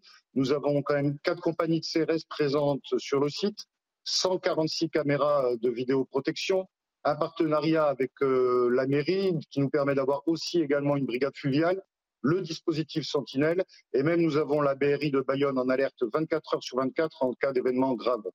Pendant les fêtes de Bayonne, l'alcool est omniprésent et certains fêtards en abusent. Par exemple, lors du premier jour des fêtes basques, les secouristes sont intervenus sur cent quarante-six personnes, dont douze mineurs en état d'ébriété. Et les forces de l'ordre ont effectué neuf cent soixante contrôles, dont quatorze délits en lien avec l'alcoolémie. Quand vous avez énormément de monde dans la rue, énormément de personnes alcool- alcoolisées, on peut craindre qu'il se passe n'importe quel événement euh, grave ou, ou moins grave sur, sur ces cinq jours. Les fêtes de Bayonne se termineront demain. Et Michel Taubes, on comprend bien sûr l'inquiétude sur ce type d'événement. Beaucoup, beaucoup de monde, évidemment, on parle de, de plus d'un million de personnes chaque année et aussi beaucoup d'alcool.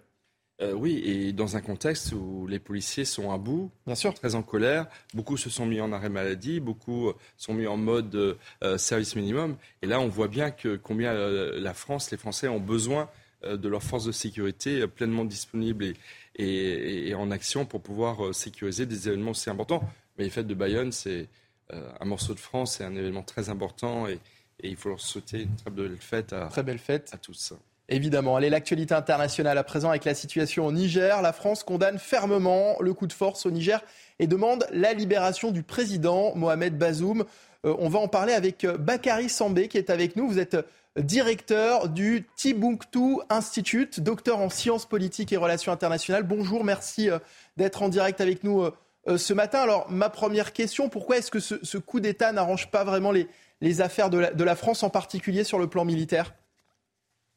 Oui, bonjour. Euh, je pense que euh, la France était déjà euh, dans certaines difficultés au regard de sa présence militaire après ce qui est arrivé au Mali avec le départ des forces de Barkhane, mais aussi de la contestation juvénile de cette présence militaire dans la région avec les manifestations de terrain.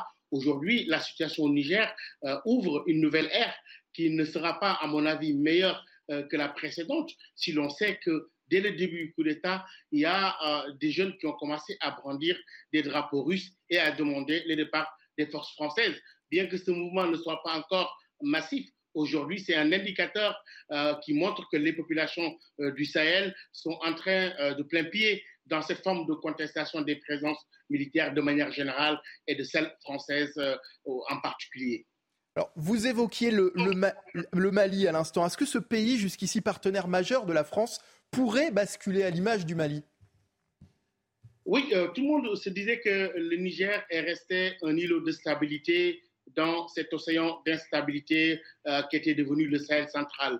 On a eu euh, beaucoup de gages par rapport aussi euh, aux mesures sécuritaires euh, qu'avait prises le Niger, à l'approche mixte qu'avait le Niger aussi, en euh, cumulant une forme d'approche militaire, mais aussi des dialogues communautaires qui avaient déjà commencé à donner ces résultats. Euh, aujourd'hui, euh, le Niger euh, a montré sa fragilité face à cette vague de contestation populaire, mais aussi à cette montée d'une forme de russophilie euh, dans, dans, dans le continent et, et, et notamment en Afrique de l'Ouest. Et je crois que le Niger euh, montre ces fragilités-là. Euh, euh, tout le monde s'attend à la réaction, mmh. en tout cas aux premières mesures prises euh, par euh, les nouvelles autorités par rapport à cette euh, présence militaire française, mais surtout la réaction de la rue. Merci beaucoup Bakary Sambé, directeur du Timbuktu Institute, et je, et je rappelle que vous êtes aussi docteur en, en sciences politiques et relations internationales. Harold Iman, la France n'est pas le seul pays à se soucier de, de ce coup d'État. Non, les États-Unis, euh, sur le plan diplomatique, euh, l'ont dénoncé. Anthony Blinken, le secrétaire d'État américain, euh, a réussi à avoir au téléphone euh, le président euh, séquestré Mohamed euh, Bazoum, et euh, il y a quand même plus de huit cents soldats américains sur le sol du Niger depuis de nombreuses années, et les Américains disposent un peu à l'image de la France de deux euh, bases aériennes et euh, conduisent des opérations de drones d'attaque euh, depuis euh, ces diverses bases. Donc, euh, c'est, et puis les, les, l'Union européenne euh, vient de, d'avancer euh, euh, presque cent cinquante millions de dollars, euh, d'euros plutôt, pour stabiliser le budget, puis assister à la formation de l'État. Enfin, on l'aide de partout. Le, le pays est, est fortement, euh, euh, je dirais, euh, aidé, assisté. Donc, euh, il, il y a comme une espèce de, d'incohérence dans euh, le timing du euh, putsch, euh, sauf un, c'est qu'il s'est déroulé le jour de l'ouverture du sommet Russie-Afrique à Saint-Pétersbourg. Alors, le choix de la date doit quand même nous interroger. Allez, direction à présent le Jura suisse, à la frontière avec la France, là où on mange de bons fromages, c'est vrai, mais là où se tient aussi, jusqu'à demain, la vingt-quatrième rencontre mondiale des amis de la deux chevaux. Oui, la de Deutsch, l'événement rassemble entre six mille et sept mille personnes venues du monde entier, l'occasion de découvrir ou redécouvrir la mythique de Deutsch. C'est un sujet de Kylian Salé. Des deux chevaux à huit roues, d'autres customisés, il y en a pour tous les goûts. Quelques trois mille véhicules sont attendus dans les montagnes du Jura. Alors participer à cette rencontre, c'est l'assurance de passer un bon moment. Quand on vient dans ce genre de concentration, les gens sont plutôt cool, plutôt zen. On vient pour s'amuser. Déjà, pour venir en deux chevaux, il ne faut pas être pressé, hein, parce que ça ne va quand même pas très vite, hein. Et donc on vient voir des choses, rencontrer des gens, chercher des pièces un petit peu, des bricoles, hein, et prendre du bon temps, puis voir un pays qu'on ne connaît pas d'une autre manière aussi. Certains visiteurs ont parcouru des milliers de kilomètres pour être présents. Qu'importe, la deux chevaux, c'est une voiture mythique. Je pense que la magie des deux chevaux, c'est qu'elle est emblématique de la France. C'est le design parfait. Elle est si simple, si facile à entretenir, si facile à comprendre. On l'adopte presque comme un membre de la famille et elle devient partie intégrante de notre mode de vie. Les gens, en particulier en France, se souviennent que leurs parents ou leurs grands-parents en avaient une. Malgré ses soixante-quinze ans d'existence, la Deutsch a su fédérer et traverser les générations, de par sa silhouette si particulière qui offre aux passionnés d'infinies possibilités de la customiser, à tel point que dans la cour du château de Delémont, on organise jusqu'à dimanche un véritable concours de beauté dédié à la deux chevaux. Michel, vous disiez tout à l'heure que les fêtes de Bayonne étaient un, un morceau de, ah, de la France. Deux chevaux, la deux chevaux, c'est un autre morceau de la mon, France. Hein. Mon défunt papa roulait en deux chevaux, c'était il y a très très longtemps. Non, on pourrait imaginer un ministre, je verrais bien Bruno Le Maire, aller passer une vingt-quatre heures rouler en deux chevaux pour ses vacances. Non mais très sérieusement, c'est extraordinaire, c'est le patrimoine de notre pays et, et c'est un événement qui est international, qui ne réunit pas que les Français. La deux chevaux, c'est une marque mondiale. Allez, on va pas... On va parler dans un instant d'un, d'un vrai problème, en revanche, pour les propriétaires de, de maisons ou, ou d'appartements squattés qui doivent au, toujours, c'était déjà le cas avant, ils doivent toujours entretenir leur bien lorsque ce bien est, est, est squatté, alors que la, la nouvelle loi anti-squat a été validée cette semaine par le Conseil constitutionnel. Euh, cet article devait pourtant les libérer, un article devait les libérer de, de cette charge. Vous verrez que l'article concerné a été censuré par les sages. C'est assez dingue comme situation, je vois euh, Faten Hidri qui... qui euh, qui oscille de la tête. On en parle dans un instant dans la suite de votre matinale week-end, toujours en direct sur CNews. Restez avec nous. Il est quasiment huit heures trente, bienvenue sur CNews si vous venez nous rejoindre. Votre matinale week-end continue avec Michel Taubes, avec Faten Hidri, Adrien Spiteri vient de nous rejoindre en plateau. Et tout de suite, voici les titres de votre journal de huit heures trente. Les propriétaires de maisons ou d'appartements squattés doivent toujours entretenir leurs biens. La nouvelle loi anti-squat validée cette semaine par le Conseil constitutionnel devait pourtant les libérer de cette charge, mais vous verrez que l'article concerné a été censuré par les sages. Le garde des Sceaux va passer devant la Cour de justice de la République. Éric Dupond-Moretti est soupçonné de prise illégale d'intérêt et d'avoir abusé de sa position de ministre pour régler des comptes avec d'anciens confrères. Et puis, l'école de Versailles dans les Yvelines a été sélectionnée pour former des jeunes à la sécurité dans le cadre d'un programme spécifique pour les prochains Jeux Olympiques. Reportage à suivre dans un instant. Le Conseil constitutionnel a donc validé un mercredi la récente loi anti-squat. Son objectif, accroître les sanctions encourues par les squatteurs, mais un article a été retoqué. On en parle avec vous, Adrien Spiteri. Alors, il s'agit de l'article sept que contenait-il concrètement cet article ? Eh bien écoutez, oui Mickaël, les sages ont censuré un article, ce fameux article sept. Il devait tout simplement permettre aux propriétaires d'un bien squatté de ne plus avoir à l'entretenir, notamment en cas de dommages résultant d'un défaut d'entretien. Le Conseil constitutionnel a tout simplement eh bien, décidé de ne pas aller à l'encontre de l'article mille deux cent quarante-quatre du Code civil que vous allez voir.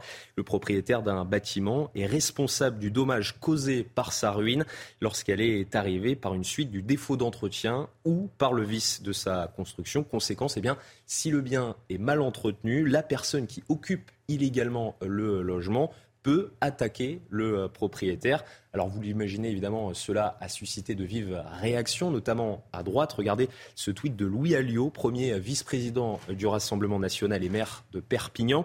Désormais, un squatteur peut poursuivre un propriétaire s'il ne vient pas entretenir son logement. Où va-t-on ? La prochaine étape, c'est de leur remplir le frigo.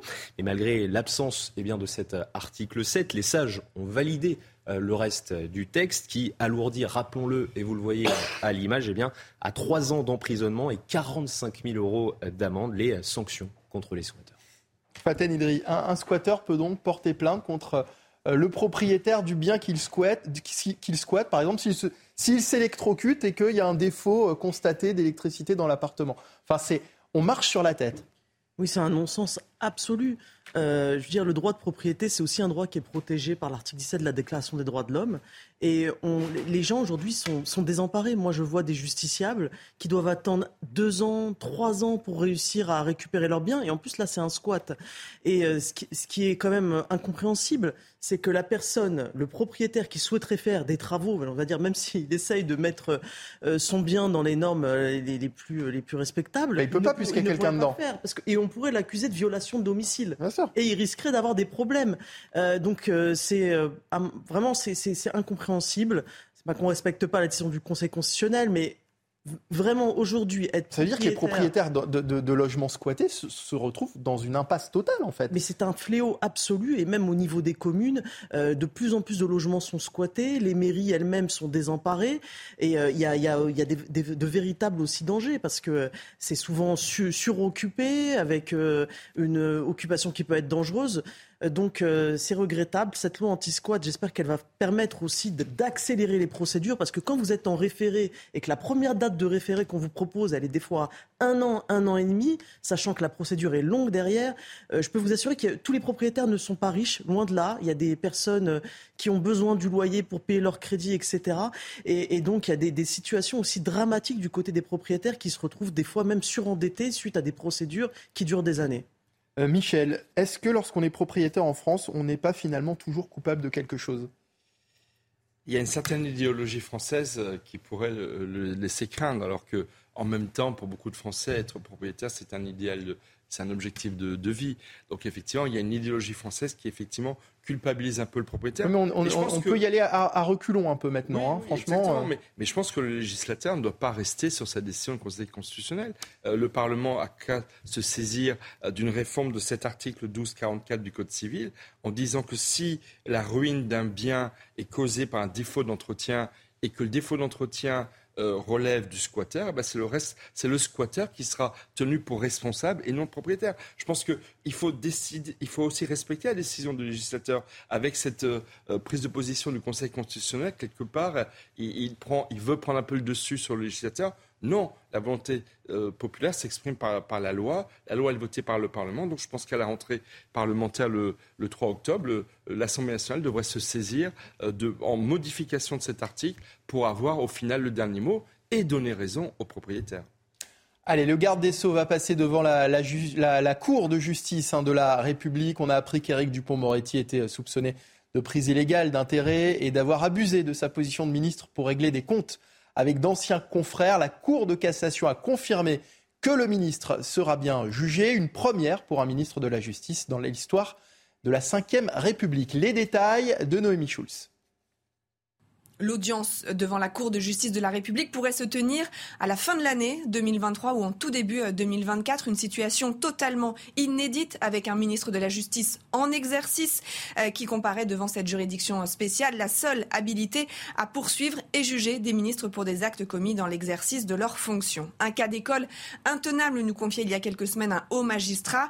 Imaginez-vous, le procureur général va devoir requérir contre son ministre. Dans cette affaire, Éric Dupond-Moretti a toujours contester les faits qui lui sont reprochés, à savoir avoir profité de sa nomination comme ministre de la Justice pour régler ses comptes avec des magistrats auxquels il avait été confronté quand il était avocat. Il a toujours expliqué avoir agi en suivant les conseils de son administration. Il a toujours exclu le fait de démissionner. Il se dit même impatient de pouvoir prouver son innocence.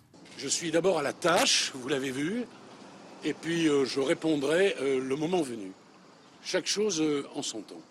Éric Dupond-Moretti comparaîtra, on le rappelle, devant quinze juges de la Cour de justice de la République, trois magistrats professionnels de la Cour de cassation et douze parlementaires, six issus de l'Assemblée nationale, six issus du Sénat. Faten Hidri, une affaire qui vous fait certainement réagir en tant qu'avocate ? En tout cas, on peut dire que c'est le deuxième ministre de la Justice sous Emmanuel Macron qui est inquiété par la justice, puisque Bayrou, de mémoire, avait fait l'objet d'une enquête. Il s'était retiré. Euh, on peut dire en tout cas que la justice, il y a une séparation flagrante là entre la justice et le politique, et que la justice marche de manière totalement indépendante, puisqu'on a un, un ministre de la Justice qui, euh, qui va être jugé. Sur le reste, euh, moi je crois à la présomption d'innocence. Donc après, c'est plus la question de savoir si Éric Dupond-Moretti euh, va pouvoir absorber le choc en termes bah, de, de pression, euh, mais qu'il souhaite qu'il reste en place alors qu'il n'a pas encore été jugé. Ça ne me choque pas fondamentalement. Il pourrait être condamné, mais il pourrait être aussi être blanchi. Mais il est sûr, et il peut être, les, les Français peuvent se questionner, de se dire, de voir un ministre de la Justice euh, se, se faire juger. Bon, euh, on verra s'il arrive euh, à tenir. Euh, à tenir en tant que ministre dans ces conditions-là. Mais c'est sûr que la pression va être forte. Ne dit-on pas que la mode est un éternel recommencement ? Après avoir été euh, sauvé de la, de la noyade il y a vingt ans, les méduses, vous savez, ces fameuses sandales en plastique de couleur font leur grand retour en France. Attendez-vous à en voir beaucoup sur la plage. Euh, et pas que en France d'ailleurs, puisqu'elles font aussi un, un tabac en Asie. Reportage euh, près d'Angers au sein de l'entreprise familiale responsable de ce succès. C'est signé Jean-Michel Decaze. Elles sont les vedettes des magasins de plage. Les méduses, ces sandales cent pour cent P V C au bout arrondi. On les vendait il y a cinq six ans, on avait arrêté. Et là, c'est vraiment un effet, on va dire, un petit peu de mode qui a repris, que ce soit pour les enfants, les adultes ou alors même les personnes âgées qui sont aussi, euh, qui commencent à s'y mettre avec chaussettes ou non, euh, selon les goûts. Méduses, chaussettes, l'idée vient du Japon et de la Corée du Sud où la sandale Made in France remporte un succès phénoménal. La moitié des neuf cent sept mille paires fabriquées à Beaupréau, près de Cholet, est expédiée en Asie.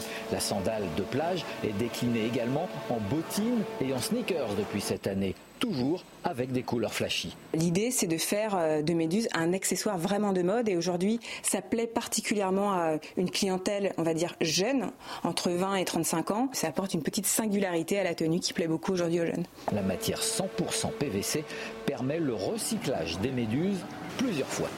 Les méduses, on peut aussi nous les récupérer et les rebroyer. C'est-à-dire que les gens peuvent vous les renvoyer ? Totalement. On peut recycler cette fois sans perdre les propriétés, ce qui nous permet d'avoir allongé le cycle de vie du produit. L'an prochain, l'entreprise familiale qui gère la marque mettra de nouveaux modèles sur le marché. Euh, les réseaux sociaux principalement. Bon, alors Faten Hidri, avec ou sans chaussettes euh, les, médu- les méduses euh, cet été ? Ah, c'est, c'est spécial avec les chaussettes. Non, mais c'est, c'est, c'est vrai qu'en tout cas... Après, c'est au goût de chacun. Hein. Ah bah c'est, euh, faut, faut de tout pour faire un monde. Des chaussettes oranges, des méduses noires, pourquoi pas ? Ça serait, c'est, c'est joli. Oh, ah. Moi, toujours des chaussettes oranges et à, à sortir la cravate. C'est contre les violences faites aux femmes. Ah, donc ah, les, ah, les chaussettes oranges aussi. Ah oui, ah, oui c'est vrai. J'avais d'ailleurs commencé. Avec... J'avais jamais fait attention que les chaussettes ah, étaient assorties à, à la cravate, euh, Michel. Donc ce sera méduse et chaussettes oranges pour vous cet été ? Non, chaussettes oranges quand je porte des chaussettes. Mais très honnêtement, c'est très sérieux. Que des T P E françaises rayonnent comme ça dans le monde, exportent dans le monde entier, notamment en Asie, qui est un marché absolument considérable. C'est très bien pour notre pays. C'est une belle success story. Bruno Le Maire s'enorgueillissait hier d'un léger rebond, d'un rebond du commerce extérieur qui est quand même cruellement déficitaire depuis des années dans notre pays. Donc voilà, il faut se féliciter de ce dynamisme. Ouais. Et puis c'est, bah, voilà, c'est, c'est, c'est une l'art fierté. De vivre à la française, c'est peut-être aussi les méduses. Allez, la question à présent de la sécurité lors des prochains Jeux Olympiques.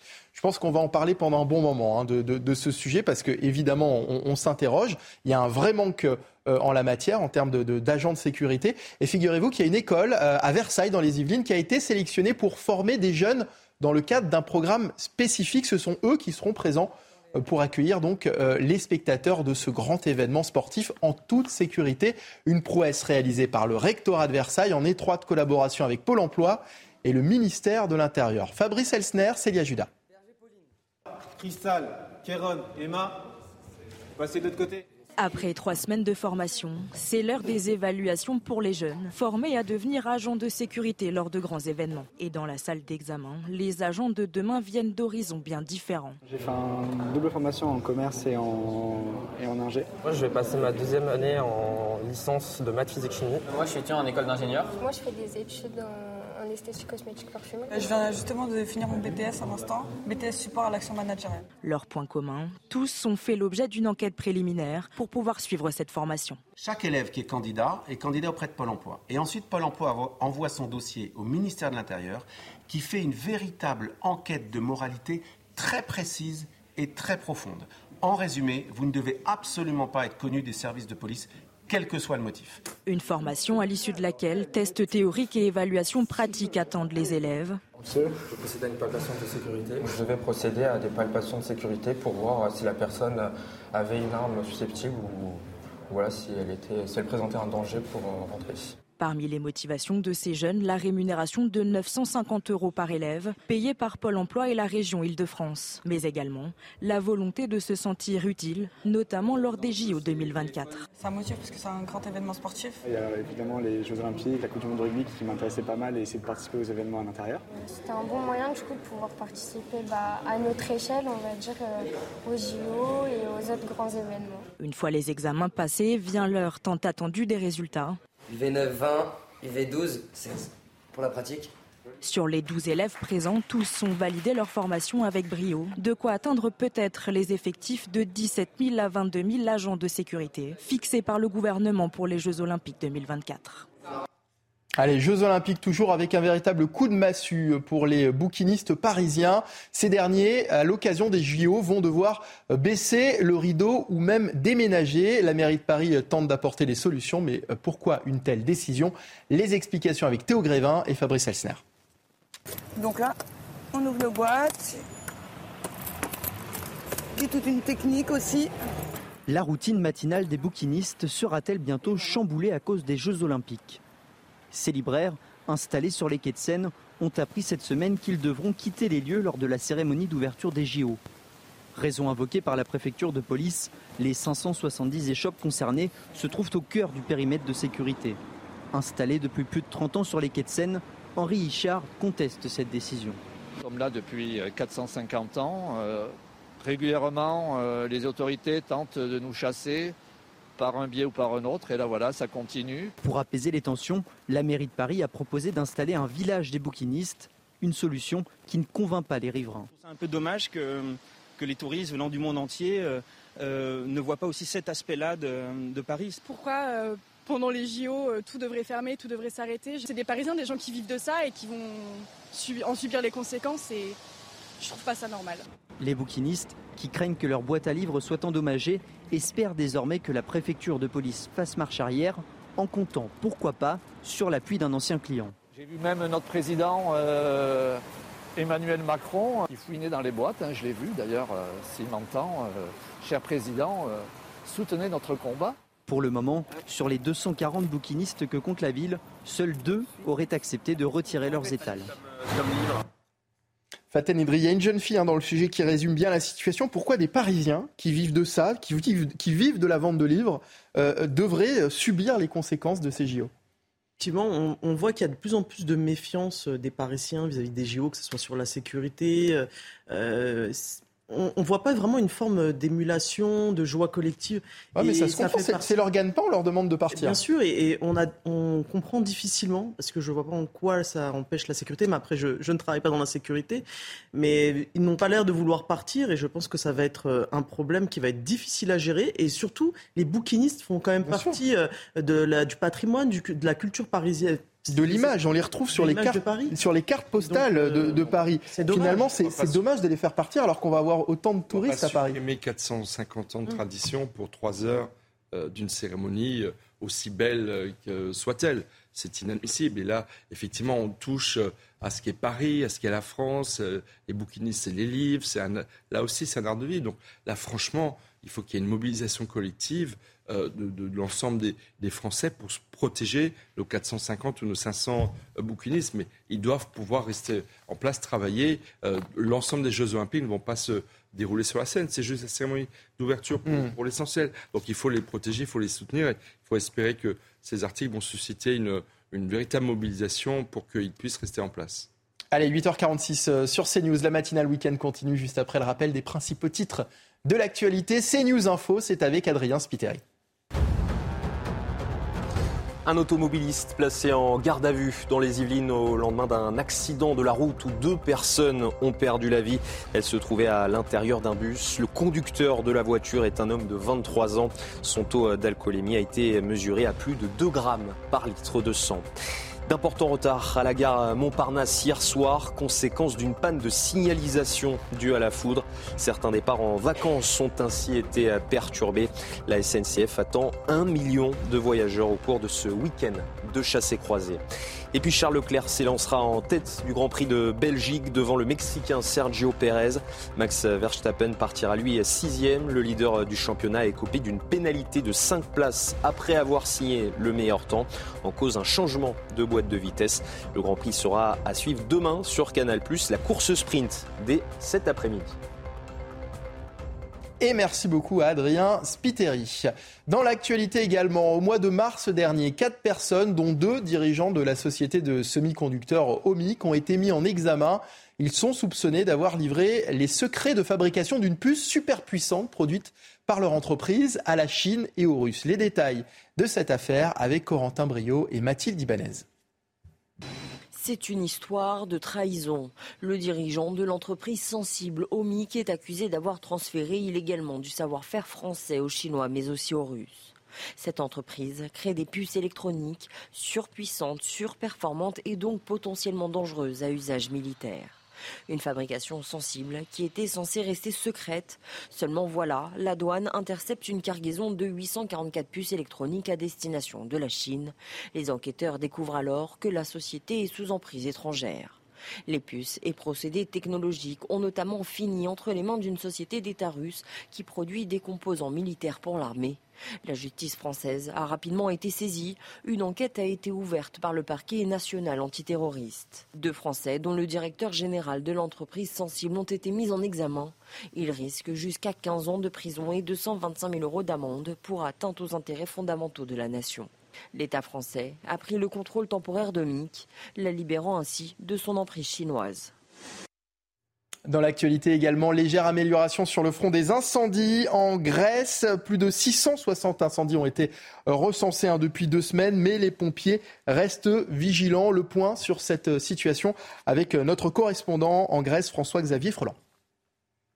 Oui, les choses vont globalement mieux. La situation sur le front des incendies est sous contrôle sur tout le territoire, même sur l'île de Rhodes, vous savez, qui était en proie aux flammes depuis plusieurs jours, et notamment aussi à Eubée, où je me trouve actuellement, exactement à Karistos. C'est une petite station balnéaire juste à côté eh bien, des feux qui ont emporté, vous vous souvenez peut-être, les deux pilotes de l'air dans le crash de leur Canadair cette semaine.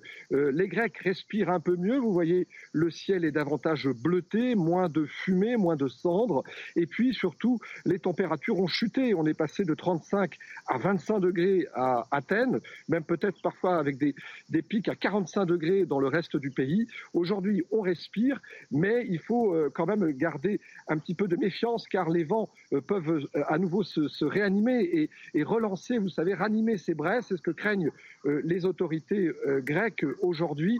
Euh, six régions euh, sont dans le rouge, notamment euh, l'île de Bé, dont le, les feux euh, principaux ont été euh, éteints euh, hier, à cause justement de ces vents qui peuvent euh, se lever euh, aujourd'hui. Vous avez aussi euh, Rhodes, qui reste euh, dans, la, euh, dans la zone rouge, et les plusieurs îles euh, de, de Clio et de, et de Lesbos. Allez, on passe à la chronique sport avec un match décisif pour l'équipe de France féminine de foot pour leur deuxième match de poule en Coupe du Monde. Les Bleus affrontent ce soir le Brésil. Vous regardez votre programme avec la machine à café, Groupe Intuition. Attention à ne pas se mettre la tête à l'envers. En Australie, deuxième chance pour la France d'enfin rentrer dans sa Coupe du Monde.